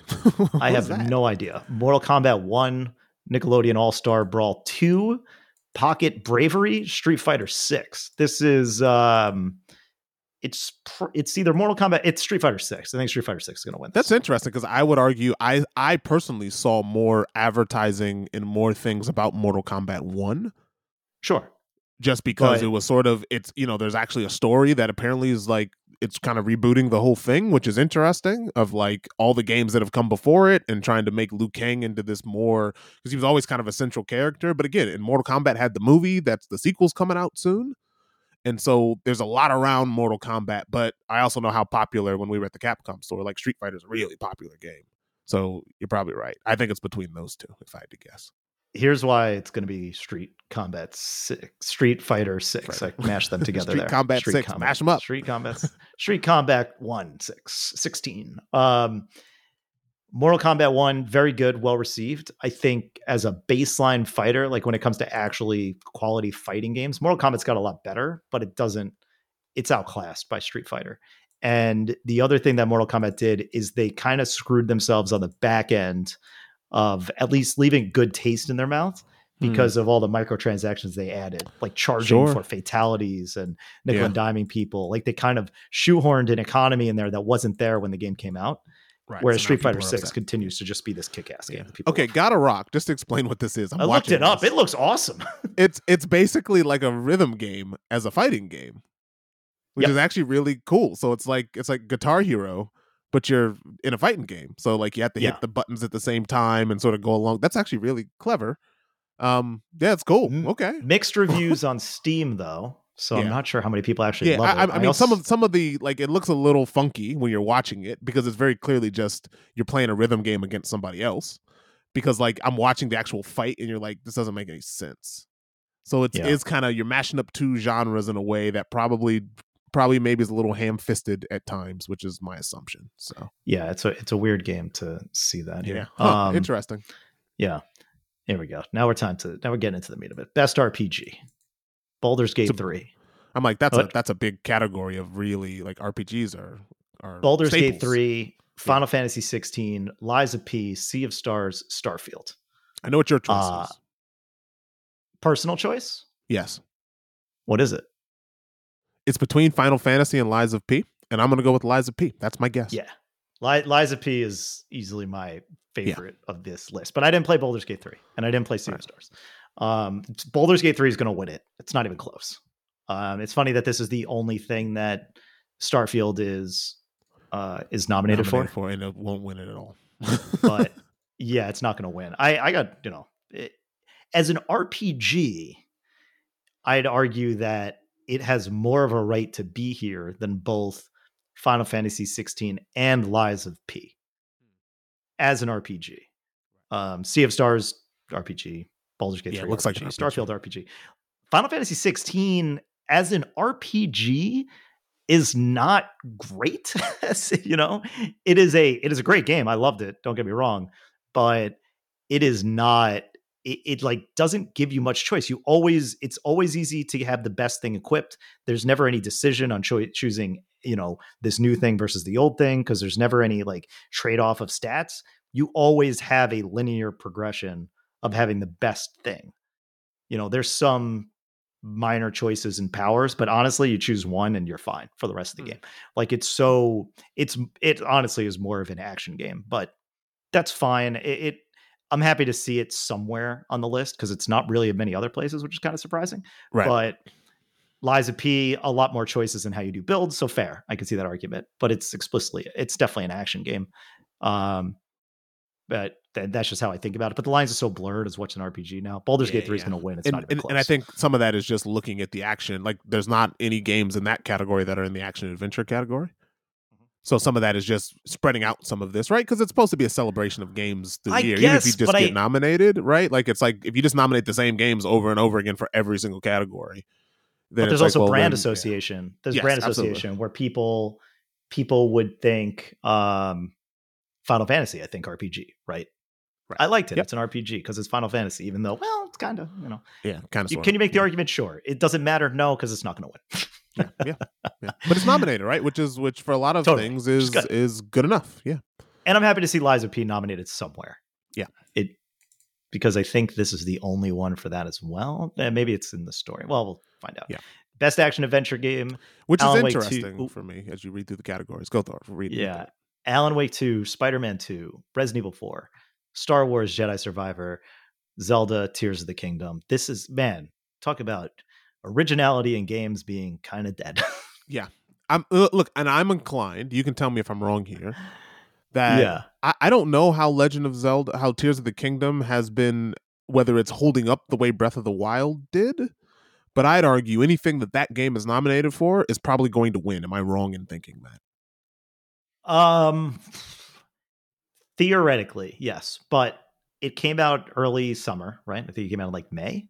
Yeah. And Alan Wake 2 has recency bias, which will help. And so does Spider Man 2.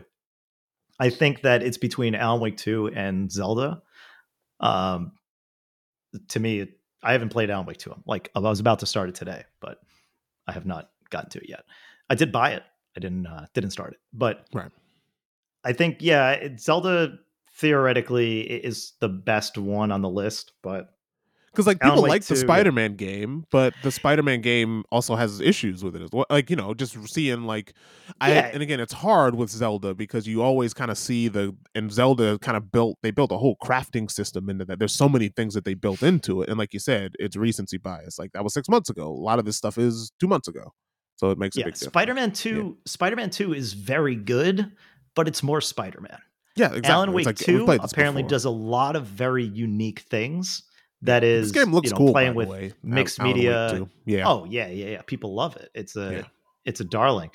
Um, Resident Evil Four, hear amazing things. We'll talk about that again later.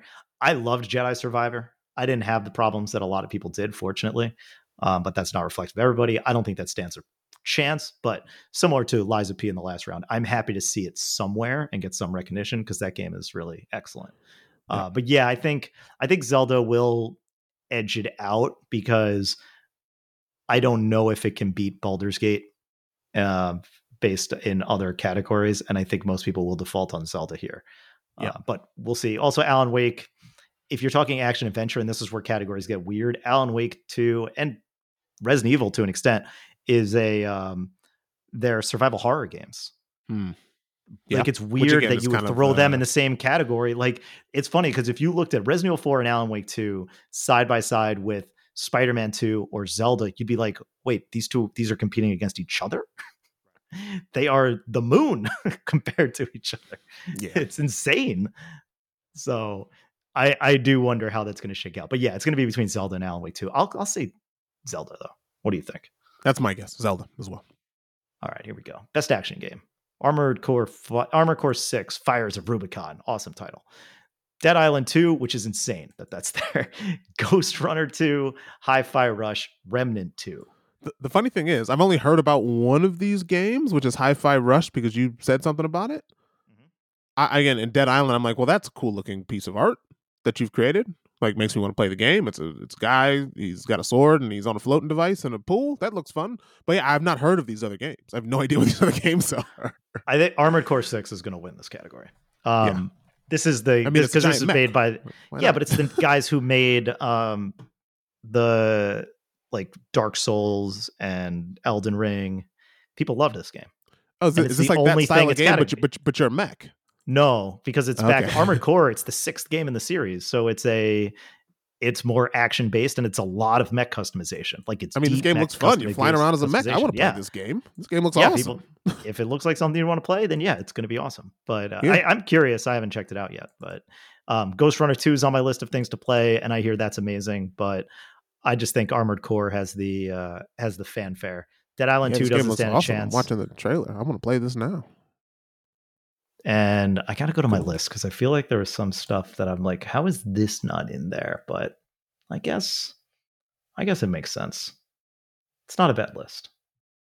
It was just weird to see. I was surprised. I'm surprised, like, um, like Bayonetta Origins didn't get nominated or something like that. I, you know, but whatever. What are you gonna do? Can't nominate yep. everything. Uh, yeah. For this one though, I'm thinking Armored Core Six. I don't know sure. if you have an opinion on this one. I don't. No. Best VR AR game, aka the category uh, we were robbed out of. Justice for Pixel Rip 1978. Gran Turismo 7. Humanity. Horizon Call of the Mountain. People did not like this game. I'm surprised it was even nominated. I think it was just like, well, we got to nominate something. Resident Evil Village VR mode, a mode. Synapse. uh, this is probably this is either going to go to Gran Turismo 7 I don't see how it doesn't go to Gran Turismo 7. It's got to. Yeah. All right. Yeah. Uh, best mobile game. I don't really have an opinion on these. I haven't played any of these. Yeah, which is interesting. The only one I've heard of is, and again, some of these are some gacha games. Honkai Star Rail, I think, is the one yep. that'll probably win, just because that's the one that apparently is everywhere. I agree, um, and people genuinely love it as an RPG. Yeah, let's say so, that's a good game. So yeah, there you go. Just to read the nominees: Final Fantasy VII, Ever Crisis, Honkai Star Rail, Hello Kitty Island Adventure, Monster Hunter Now, Terra Nil. Don't Terra Nil's interesting because it's a Netflix game and Devolver. Um, Yeah, which is again, it looks cool. It's a, It's a city of building, deer yeah. drinking through a stream, but I have no idea what the game's about. But yeah, uh, the- looks like a city builder. yeah, there you go. So Hmm, why is that not? Why is that not in the simulation category? Who knows? All right, Great question. Don't know. Uh, best debut indie game. These, oh god, we're gonna which talk is interesting because one of these games I found out is by a Kiwi developer. I believe Okay. Dredge. So we got Kiwi. Cocoon? So I saw stuff people being like, vote for the Kiwi game because Kiwis don't win awards. So in video games, Games? at least we win awards and everything else, but not in video games. Yeah. So uh, let's see here. Yeah, they, Black uh, Salt Games is the name cool. of the company, I believe. I believe they're Good for in- them. Are People they love this game. Christchurch. I think they're maybe in Christchurch. Yeah. So we got Cocoon, Dredge, Pizza Tower, Venba, Viewfinder. Now the funny thing about this is that this this is where like we get into a big argument about what's what's indie and what's not. I just Right, I'm yeah. always like kind of weird that you have all eh, three of these games have publishers. so it's like, is that an actual indie game? Right. Whatever, man. It's it's dumb. But Cocoon is probably I, I haven't played the only one of these games I played is Cocoon, but I would still bet that that wins. Yeah, and again, I'm Pizza just looking Tower. at Dredge now. I should. I, I mean, I might play this game if it's on sale. It looks like a lot of fun. There's a little bit of sort of building a boat and some of that stuff. It's cool. You love dredging things from water, Sure, right? why not? your- yeah. Best, but then the next category, best independent game. Now, li- this you're literally okay. writing independent, and Right. every one of these games, except for Sea of Stars, has a publisher. Yeah, Cocoon, so- Dave the Diver, Dredge, Sea of Stars, Viewfinder. Now, the fun thing about Mint Rocket, because this does not list a, a publisher for that, Mint Rocket is a sub brand of Nexon, which is an Okay, yep. enormous company. yeah, because let's say Nexon makes the game I'm playing. so yeah. So that goes to tell you. So this is where there's been like the most amount of uh like controversy. Yes, exactly. Because their revenue is 274 billion. They make like 2.7 Yeah, billion dollars a Nexon is giant company. They're huge. yeah, huge. and yet they're nominated for best independent game for Dave the Diver, just because it looks like a pixel art game. yeah, it is a absolutely. pixel It, art look- game. it looks like it's an indie So- game. Right, exactly. It looks like what we think or an is a pixel- independent is- game rather. So Yeah. that's why the question is like, what the hell are we talking about? Yeah. Because if if EA released a pixel art game, does that mean it's an in, And- it's an independent game? It's, yeah, it's it just insane. created So yeah. a different name, right? You just gave it a name of whatever down the street games, and you'd be like, "Oh, that's independent," but it's it's my you know somebody else, Annapurna yeah. Annapurna publishes indie style games, but if you're going to say it like that, but they're also pretty large. So is Right. Thunderful. They've been delivering hit after hit. So that's why the winner will probably be honestly, it might even go to Dave the Diver uh, because so many people loved it. Yeah. Um, I think anybody has a chance here. I hope Sea of Stars wins it just because I was it's going the say, only I, I it's the only that and go, yeah. independent game on this list. Yep, I would say that's where you get that vote, and then the next category is when you give it to Cocoon or, or Dredge if you really like the game. But you know, Sea of Stars will get independent game. I agree. Totally. Um, all right. So then best community support. Which is hilarious as a category as well. Of like, this is insane. Yeah. it's it's like yeah, the people that respond to like you know the social media team needs an award. This is where it's like it's not so much about the games themselves; it's about the entire community that makes the game possible. So if there's a problem, who's writing social media things or on a Discord I responding to people? Right? It's like that stuff. That like that's what this category is. I like this category where it's earned.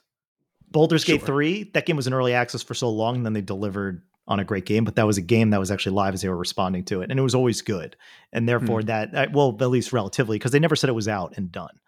Versus Cyberpunk 2077, which released and it was pretty broken, Right. and then they spent two years fixing it to get it to the point now where it's excellent. And I liked it when I played it last year.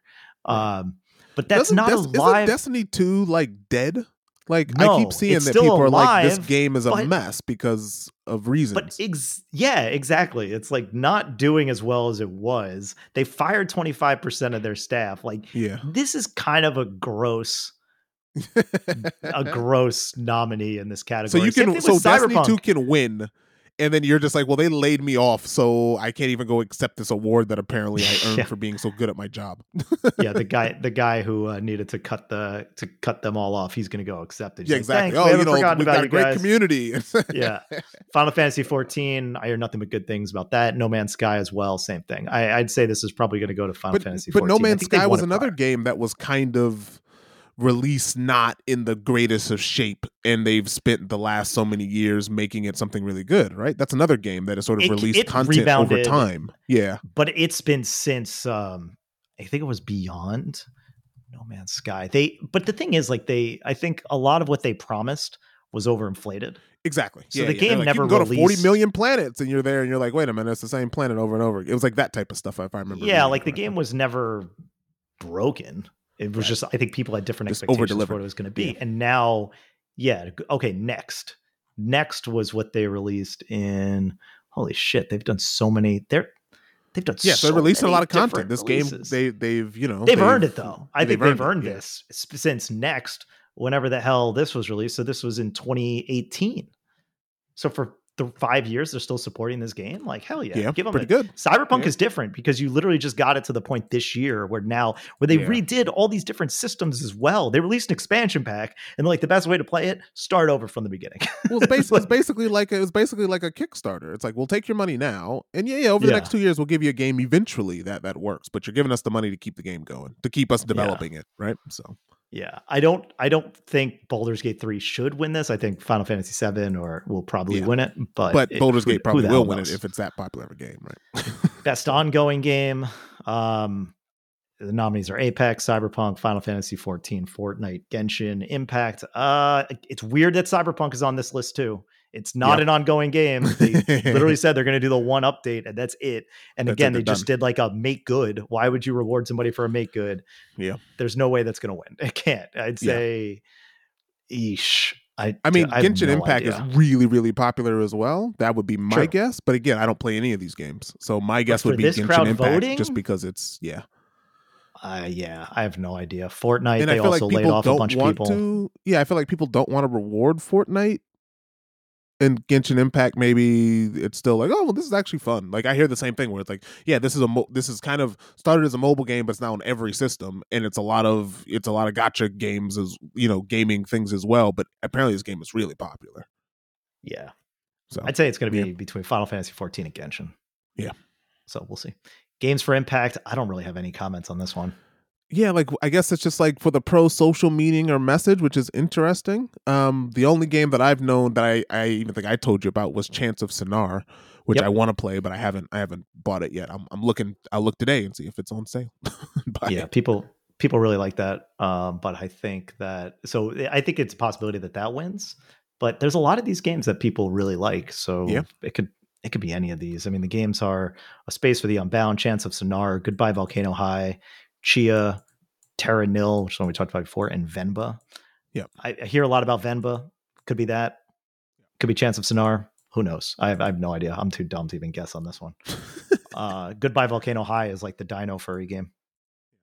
okay innovations in accessibility, which is another uh, interesting category of like of I like, like this basically which is cool right? Like it's and i said this is the stuff that's like you actually make a game with accessibility in mind whether i'm assuming it's stuff like color blindness or Mhm. easier controls for people who you know who aren't completely limb abled with ever you know to be able to play games the way that uh, you know most people can.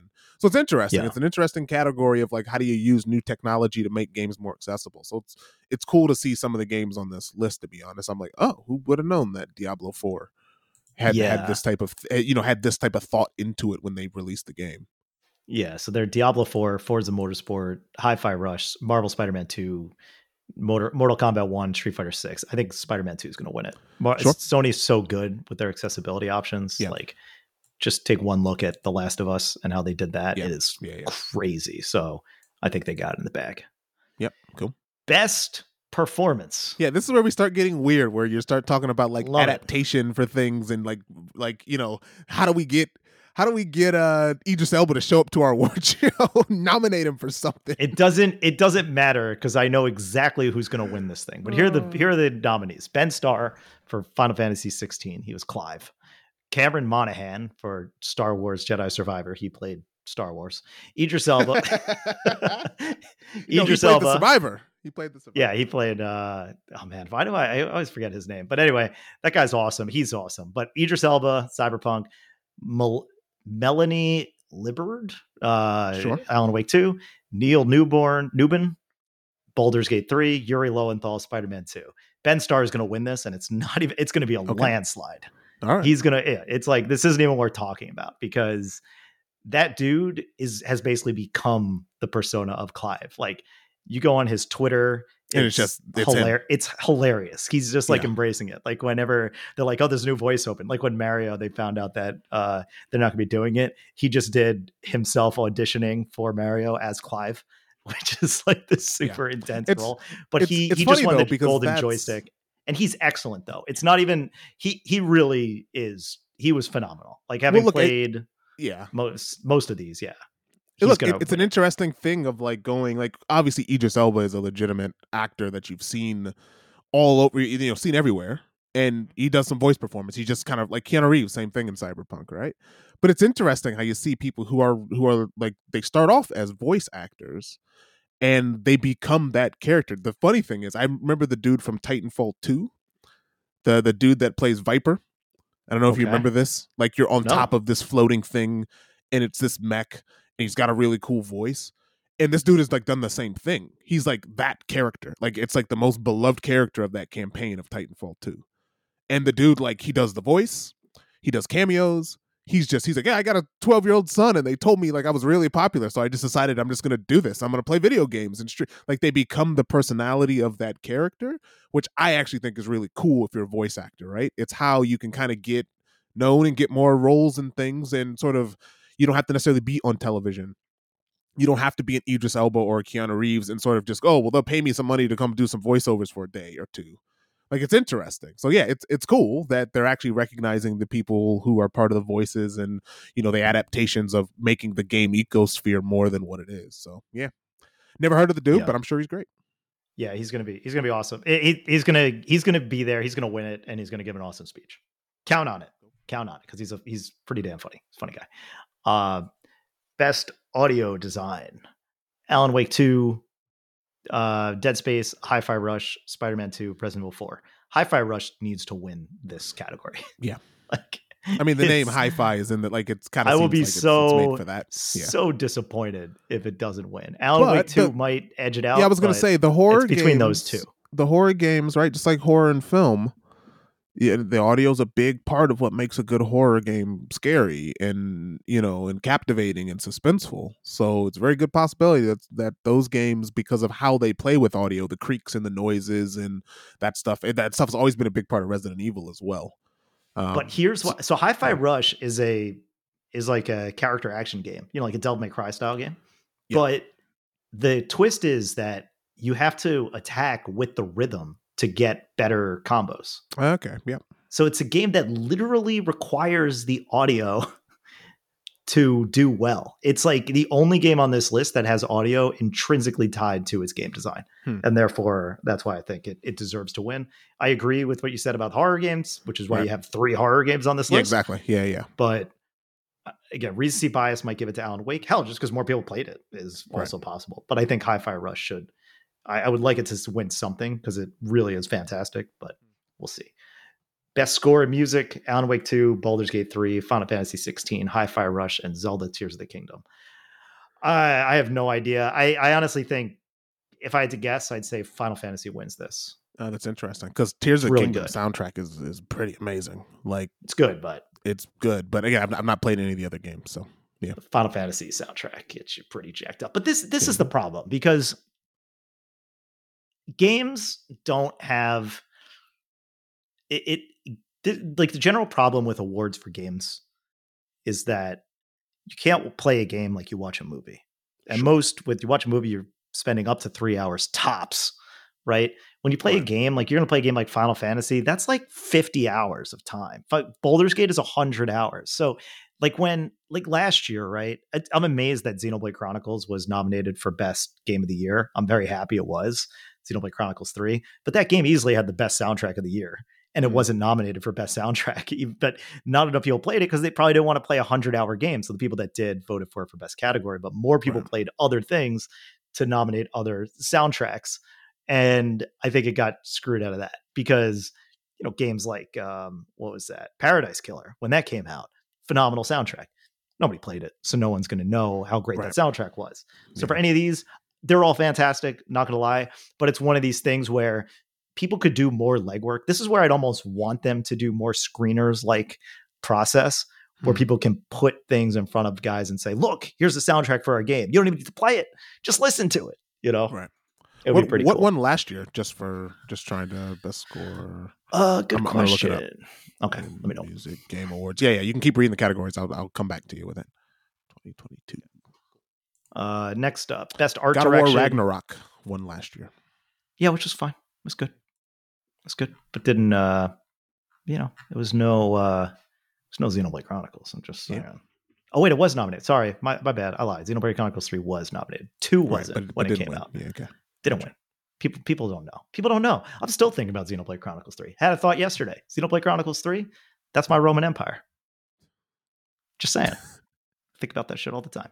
Best art direction Alan Wake 2, Hi Fi Rush, Lies of P, Super Mario Wonder, Tears of the Kingdom. Uh, I think this is between Lies of P and Hi Fi Rush. If there's one Sure. category Lies of P can win, I think this is it. It's Mhm. weird that it's going to be best art direction when it seems to be just a copy of Bloodborne, but whatever, man. They made a really cool version of Pinocchio and it's awesome. Hi Fi Rush is very cool, animated, cell shaded. You have any opinions on this one? No. I will give credit to Mario Wonder though. The way they've Yeah. the I way mean, look, they've the art made it more animated. Zelda, the art direction in Zelda is really good as well. But again, Totally. I've not played any. Of these are all worthy. games. Yeah. Don't get me Yeah. wrong. The wonder stuff, though, the little subtleties that they added to make Mario more cartoonish, like every time he goes through a uh, goes through a pipe, and he like grabs his hat behind him to pull it into the pipe. It's yeah, adorable. Is cool. Yeah. It's great. Best narrative. We're coming to the end, by the way. Alan Wake 2, Baldur's Gate 3, Cyberpunk, Final Fantasy 16, Spider Man 2. Uh, I don't have any. I, I'm kind of bummed Lies of P is not on this list. Hmm. I would put that. Spider Man 2 story was fine. I don't think it was as good as even baseline Cyberpunk 2077 or as good as um or as good as Lies of P. Hell, I would put Lies of P over Final Fantasy 16 as well. I I'm- thought I mean, this. Yeah, this seems like Alan Wake and Baldur's Gate category. Yeah, I I do like think there's a me. chance that Yeah. Spider Man could win it Hmm. because I do think a lot of people resonated with it. But I was like, it was good. Yeah. it was good. Yeah. You know, it's fine. I thought Star Wars had a better story than Hmm. Spider Man. Like I think that should have been there. Fallen Order. I loved that story. Yeah, there's a lot of a lot of good stories. Hell, Zelda. I've actually thought it a pretty good story. Yep. Yeah. yeah. despite it's not a cinematic, but I thought the oh man, the, the way that that game ends is insane. Really yeah, I've good. still not beat it, which is on my list to do. I've gotten through a yeah, lot just- of it. Yeah. yeah, so that's a bit uh it's it's a bit unusual, but whatever. Fair enough. I, I disagree, but fair enough. I think then based on the category here, I think Alan Wake 2 is gonna win this one. Cool. Um best adaptation. These are the shows. I actually haven't seen any of these except yeah, for which the is Super interesting because I would say I probably have the most. Um, yeah, Castlevania Nocturne, Gran Turismo, Last of Us, Super, Super Mario Brothers movie, and Twisted Metal. What do you think? It's funny because like I, I've seen like I've not heard much about Twisted Metal. Like to me, this is The Last of Us. Like The Last of Us Mhm. has this in the bag. Last of Us is going to win. Yeah, it's not. Even, it's gonna win, Yeah, totally. right? I Like mean, now again, time. the Super Mario Brothers movie, very good, right? We we both watched it. Well, thought it was pretty. Good. It's not good. a good movie, but it's a No, good, but it's fun. Whereas Last of Us ad- is just it's a good all around. right? Yeah, The, Last the of Us Last all of around Us is a great. good. You had people watching the show who had no idea it was a video game and didn't care, right? Gran Turismo, I again, I really liked it. I thought it was good. Um, again, I've not seen Castlevania. I watched the the first Castlevania Netflix one, which is pretty good. And again, Castlevania was it's a little dark as well because of the just because that's what Castlevania is. Um, and apparently Twisted Metal, I think you told me, people think think it's good. So Yeah, yeah, yeah. I, but I I think if The Last of Us loses this, I think it's a. I think people will be very upset. yeah. The only the only possible chance it loses is if Mario Brothers beats it. Yeah, I I just don't think it's yeah. Like in Gran Turismo, not enough people saw it. So it, to me, it's The Last of Us, and it's pretty it's pretty easy. Yep. All right. Last two categories, which are very strange. It feels like these are here because this is how movies do it. Yes, But exactly. Yeah, yeah. They're exactly they're like mirrors of each other outside of the only reason they're not mirrors. And it, it's kind of funny, right? Because so basically the last two categories are game of the year and best game direction. Yeah. And game game of the year has six, game direction has five. So it's Yeah. easy to see which one had the least votes based Yes. on the fact that one is the odd man out. So the cat Yeah. so the options are Alan Wake 2, Baldur's Gate 3, Marvel Spider-Man 2, Super Mario Wonder, and Tears of the Kingdom. The sixth one in Game of the Year is Resident Evil 4, so that ain't winning. yeah, yeah, yeah. So that's not winning. That's it, it's like you just be happy we put you here. this list is so boring.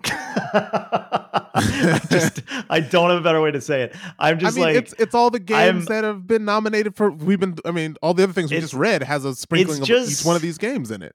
it's just boring because Yeah. like they're all sequels. They're Yes. all sequels. One's a remake. I don't.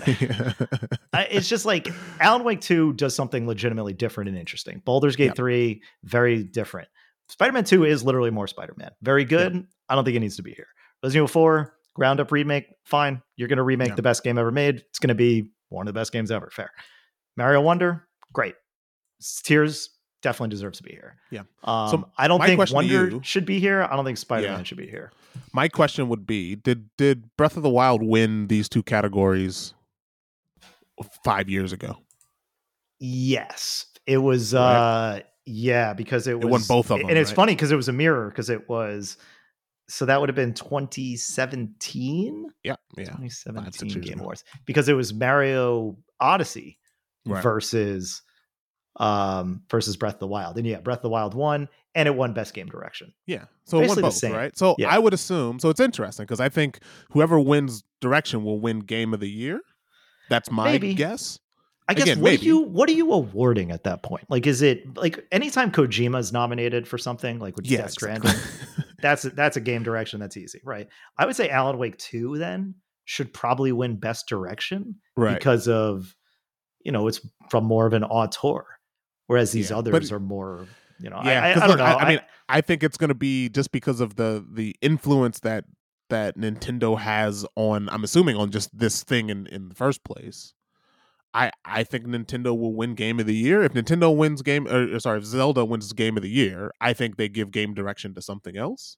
Just because Baldur's Gate three and Alan Wake two are being so talked about now. yeah. This is going to be such an interesting way the, the way it shakes out because Yeah. I don't it's so very different audiences and it's not something that you Yeah. can play both of. It's not like, you know, again, it goes back to the movie thing. You're talking about a 100-hour game and an 80-hour game and they serve very different audiences. So the amount Yeah. of people who played both is probably not going to be much. So it's going to be like who played that, who played the other, and where Yeah. does it shake out, and what do they Yep. split the difference, and then how many of those people who played Zelda that also that most definitely played Mario Wonder are going to try to give the edgy vote. Mario Wonder yeah, hundred percent. It's like think it's, like if you're playing Nintendo games, you're gonna play both of those. If you're playing, you know, very few, like you said, very few people have played all of these games because they're very long. Um. So yeah, it's interesting. I again, I I think, I think, I think Zelda wins one of these. Um. If it does, they'll split it. But I think otherwise, it's gonna again. Baldur's Gate three is being again. I've not played it, but I've heard more people talk about this game than any other game this year. Yeah, I, I think Tears of the Kingdom wins just because I think more people obviously uh Baldur's Gate sold phenomenally, but I just think more people played Tears of the Kingdom than Baldur's Gate. So I mean, people default, it's going bought to edge it out. switches. I mean, it's funny to say, but people bought switches to play that game. Like, like Yeah. that game sold, and again, it was sort of.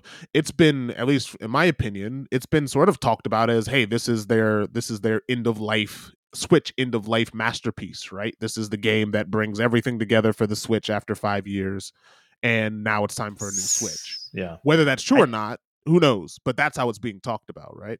Yeah, I think I think Tears wins it just because more people played it, and I think it, because I, I think even if people started Baldur's Gate three, I don't think that many people finished it. It's I think more people talk about it than played it. Yeah. and if and if more if there's more people like me, the more people talk about it, the less interested I am in playing. well, it just reminds me of like Elder Scrolls, like some of those games, right? Where it's like if you play it, you're really into. I'm creating a character and I'm walking around talking to the town. Like it's that vibe to it versus like okay, I played the game, I finished it. It's a lot of like if you're playing it, you're still. And again, I'm watching Alan Wake. This game, like from a from a direction standpoint, looks really cool. Right? Oh yeah, Like, they do really cool things with multi with multimedia. I'm trying Yeah, to yeah. find where the Yeah, this game looks awesome. Uh, I want to go to the other years because I want to find where Sekiro won. Sekiro, Shadows Die Twice won in 20 what was it 2019 and that was up against control death stranding outer worlds resident evil 2 okay that was kind of so sekiro beat smash brothers ultimate Hmm. but it was up against Control, Death Stranding. Yeah, so this is one of the years where I, it kind of proves my point. Best game direction. You had the exact, you had pretty much the exact same nominees. Death Stranding beat one out that because that's a Kojima game, and then Sekiro won. And it's a From Software game, so you don't have that. But that's a much shorter game and easier task to give than these other ones. And I think you had a lot of divisive games here it, it's kind of a weak year to be honest 2019 hmm. when it comes to nominees but that's why i think you have um for this category yeah i'd i'd probably say tears is going to win it I, i'm a bit bummed like i said literally every game here is a sequel and it's annoying yeah. i yeah. really think that i think that um cocoon deserves to be up there i think it should yeah. either in uh it definitely should be in game direction because I, I agree. that was an again, incredible I, I accomplishment. It. it. was great. Yeah. It was really like it was something totally different. Where yeah, yeah, like I'm looking at these games and I'm like, yeah, this looks these look they look like games I talk, played before. They're just done really well.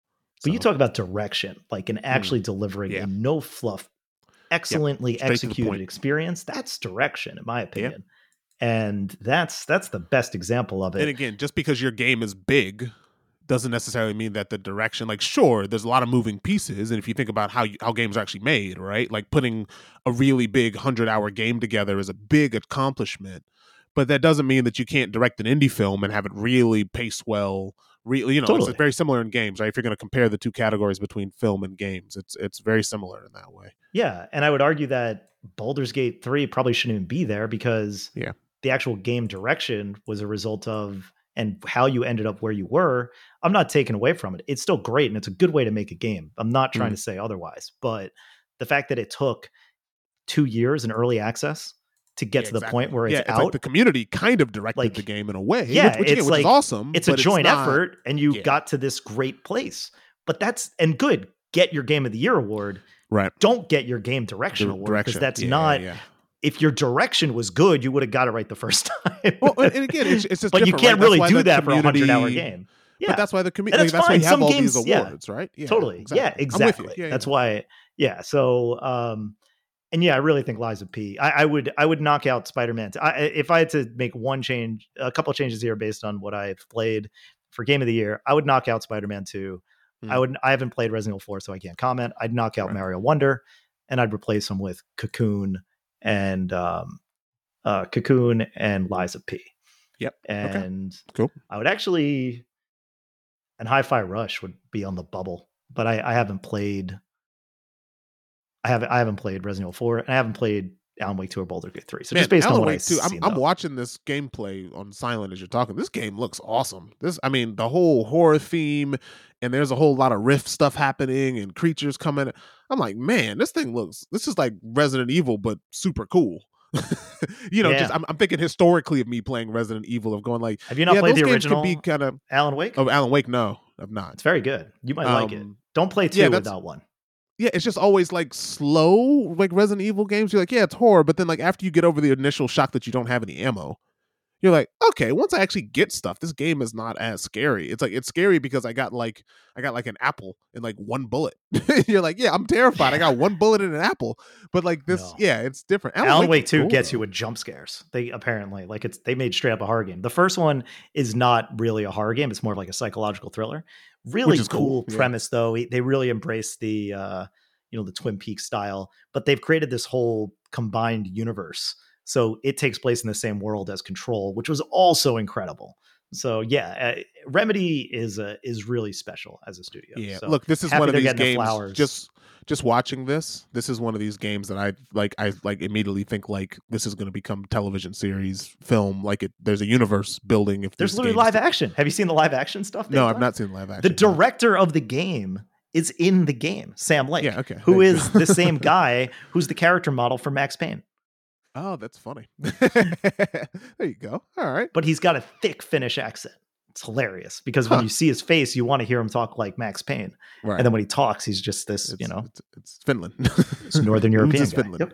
Yeah. Exactly. All right. Yeah. Well, look, that was good to go over just because for those who, like me, who don't play all the games, right? I get a lot of games from you, which are cool, but it's interesting to hear sort of what are the things that are being talked about in a wider sphere that I've not played, right? I don't I don't play a lot of games. I play maybe three, four games a year and I'm lucky to finish one.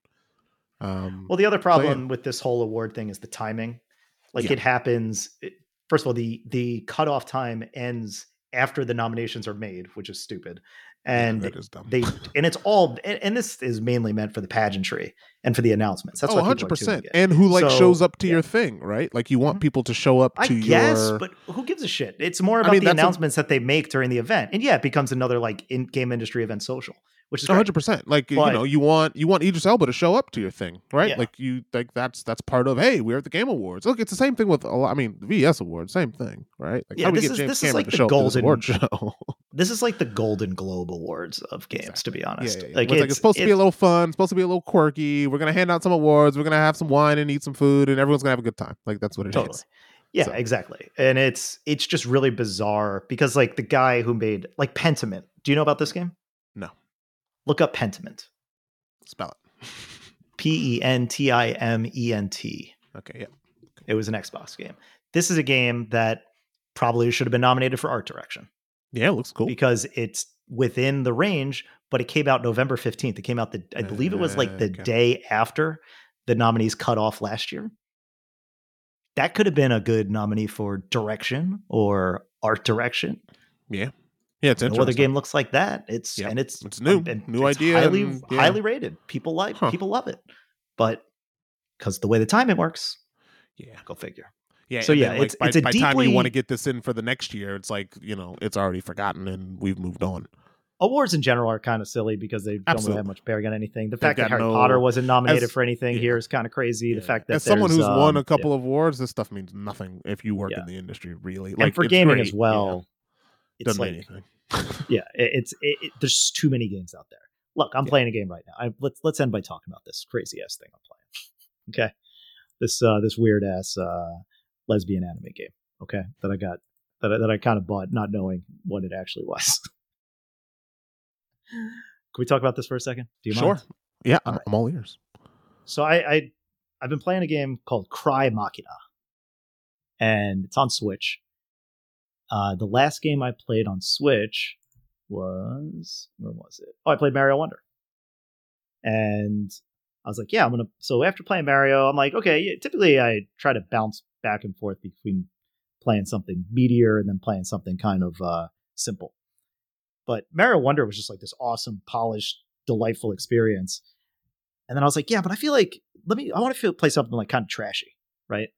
So this game was one when it was announced. I see this like kind of sci-fi anime hack and slash. I'm like, oh, cool. It looks kind of like a Devil May Cry game, right? Like that's what you see in the combat. You've seen Right. that, right? Mhm. Yeah. And I was like, great. This looks great. This looks like right up my alley. Let me just go in, beat up some guys. Perfect to listen to podcasts while I play. Perfect. I'm gonna bang out this thing in like 12 hours less. Great. Then I get this thing. So at first, I actually I played it. I played it at PAX in Seattle because I was like, well, let me see how it performs on Switch. I'm like, looks a little muddy, but it plays okay. I'm gonna I'm gonna get this game.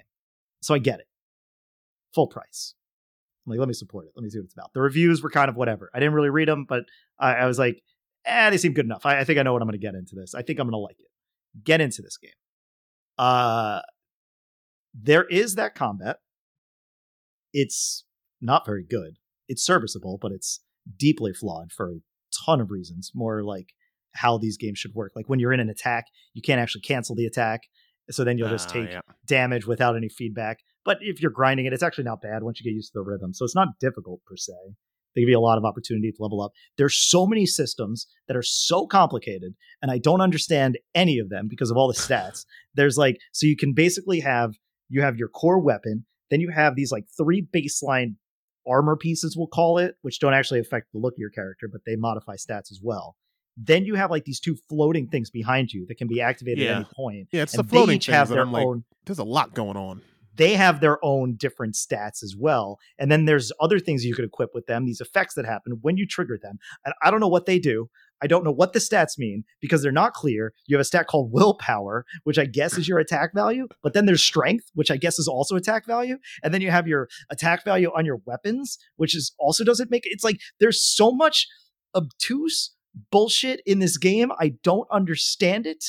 I don't understand what I'm doing. I've never felt like more to my depth when I'm playing a game and making progress since playing Disgaea Like it's that kind of confusing shit where it's just like, here's a thousand things. You're going to understand about three of them, and that's enough to get you through. Cool. All right. That, all that stuff I just mentioned is probably like 30% of the game.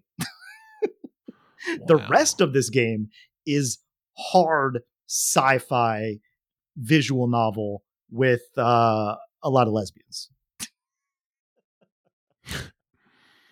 and I did not know about any of that until I started playing this game. And then they started talking. And then, and I'm like, oh, okay, cool. Got it. They're all women. This is typical anime nonsense. Doesn't matter. I don't need Yeah. any explanation but that. And then all of a sudden it's like, oh, no, these girls are flirting with each other. And then it's like, oh, this is getting like, this is not flirtation. This is like in your face. She's like, oh, yeah, this is, this is my, she's like, yeah, you're not flirting with her, are you? She's like, then we're rivals. I'm like, oh, okay. And then at the end, straight up, you just get like love confessions and all these other things. I'm, Oh, okay, got it. There's like a deep lesbian love story in this in this game is with just like a game that seems like someone's like, what if we did themes. everything? And they're like, yes. Yeah, but the thing is, the sci-fi like I am despite me not understanding the gameplay, being very surprised by what's going on with this uh whole lesbian story. Uh the story is actually very good. very very interesting uh, sci-fi ideas here. Um whether or not they're executed well, I don't know.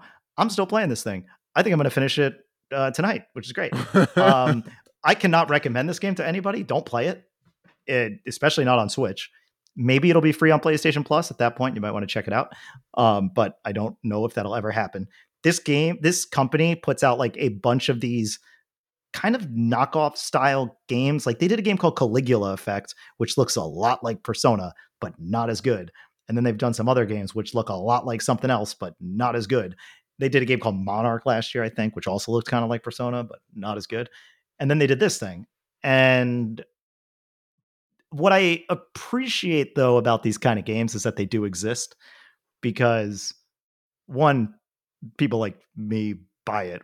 And I'm sure I'm sure most people who Yeah. bought it did did actually know what they were getting into. And they're like, well, yeah, I like all those things. I like mechs. I like uh, I like lesbians. I like uh, anime, sci-fi stuff. So yeah, I'm going to go into that. Um, but it's cool because you know we talk about direction, right? And this is a game that I don't think could have been created without good direction because they clearly execute against what they did with an absolute shoestring budget. There- Yeah. There's so many repeated environments, so many repeated enemies. There's only like, I don't know, there's like eight characters in the game. There's barely any animation for them.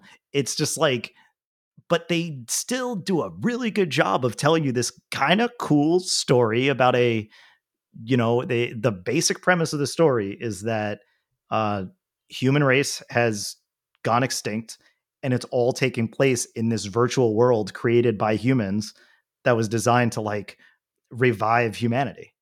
And it was governed by like these eight primary ais who are basically having uh, like a war between them in their in their fights like the right way to revive humanity. So it's pretty cool and like there's a really interesting twist in there but again the game is just so fucking weird like Yeah. all of it's weird but that premise is cool. And then spoiler alert when you actually see a human like at the end because no one's going to play this game is listening to this stuff like No. you see a human at the end and you're just like this thing is a monster. And then they're like oh yeah that's what humans are. You're like what? And they're like yeah why not? Because in this sci-fi world sure if you are all post this stuff and you think your idea it's like they kind of play with these interesting ideas it's like oh yeah i never really thought about that. That's cool. If you're going to play with this idea of a simulation right and simulation theory then anything that's in that simulation can be representative of whatever you want. So the Sure. truth that exists outside of it could also be anything. I'm like oh that's pretty cool. So they play with a lot of these cool sci-fi ideas and like there's there's themes of like yeah there's the lesbian thing which is kind of weird because they're all women but like the general ideas of of love and being loved i'm like oh yeah they actually kind of do a good job of presenting these themes in this game that i was not expecting at all again not a good game but a lot of cool stuff um and yeah i, I i'm not mad i'm playing it obviously I'm going to finish it. But this is a thing that I I will now have done. I, I love what you are when like watching television shows or movies where you're like, I don't really recommend anyone else watching this, but I'm into it enough that I want to finish it. So it's like I, I, know it's is, probably not yeah. good. I know there's probably lots of flaws with it, but I'm enjoying it enough to finish. If they make an anime out of this, right? I'd say go ahead, watch it because it's kind of because it's kind of interesting, and then it actually would show you wouldn't have this kind of shoestring budget thing get in the way, like this kind of weird ass obtuse gameplay. Um, but the themes of it are interesting enough where I'm just like, this is kind of cool. It's too expensive. Yeah. It's it's not it's it's as well done as it could have been based on what I assume the time and the budget they had to make this thing. Um, yeah, it's it's a weird thing to play in a year with this many good games coming out, but I felt like giving it a shot and uh, not mad I did. Yeah, but don't worry, you don't have to. You're playing it, so the rest of us don't have to. Wonderful. Exactly. Crymachina. I was one. Uh, yeah. So if you look up the uh, so the actual, also the art is on the box is really damn cool. I just thought the uh, like the style that they did, and it creeped me out too because everybody's eyes freak me out in the game as well. Like if you look at any screenshots and you see what their eyes look like, they all have like this kind of it's called Crymachina. Yeah. Everybody looks like they've been crying forever. Right. Yeah. They're yeah, like, yeah. but I love the box art. So cool looking. Like I think it's really badass art. What do you think? You agree? Yeah, it's cool. Art? I mean, yeah, it's cool. Like the I mean, gameplay again, though, like and the art, that stuff yeah. attracted me. I'm like, this should be cool. And then I was kind of railroaded by all this other shit. I'm like, well, well, I'm that's here. Uh, well, I mean, that's what's that's what good art. That's what good. You know, buy a book by its cover you know that's what that's how they pull a lot of people in like oh yeah this looks cool i like the like like the style that you've built here and then you play the game and it's you know i mean that's how they get you with the with the ads on social media they're like play this game and you're like oh this game in a vacuum looks cool and then it's like the gameplay is not is nothing like this so it's yeah it's, I mean, the gameplay was, it was just a lesser yeah. version of it. And it's yeah. like, oh, you're trying to be a Bayonetta, but you are way, way worse than a yeah, Bayonetta. You've gone, yeah, you've gone a totally different direction. In a way, this is kind of a reverse Bayonetta because Bayonetta, Bayonetta three, a lot of people like kind of hated what they did with the story, but the gameplay was fantastic. And then this one is like the story is really good, but the gameplay kind of sucks. So yeah, what are you gonna do? Anyway, I just thought I'd talk about that for a little bit. Yeah, all right. Now you know. Nice. Well, we've come to the end. Two hours plus in. Thank you for listening. EasyBro.com. Go there. Check the links. Subscribe. Tell your friends. Probably said that already. Till next time. Oh, shuck it, duck it now.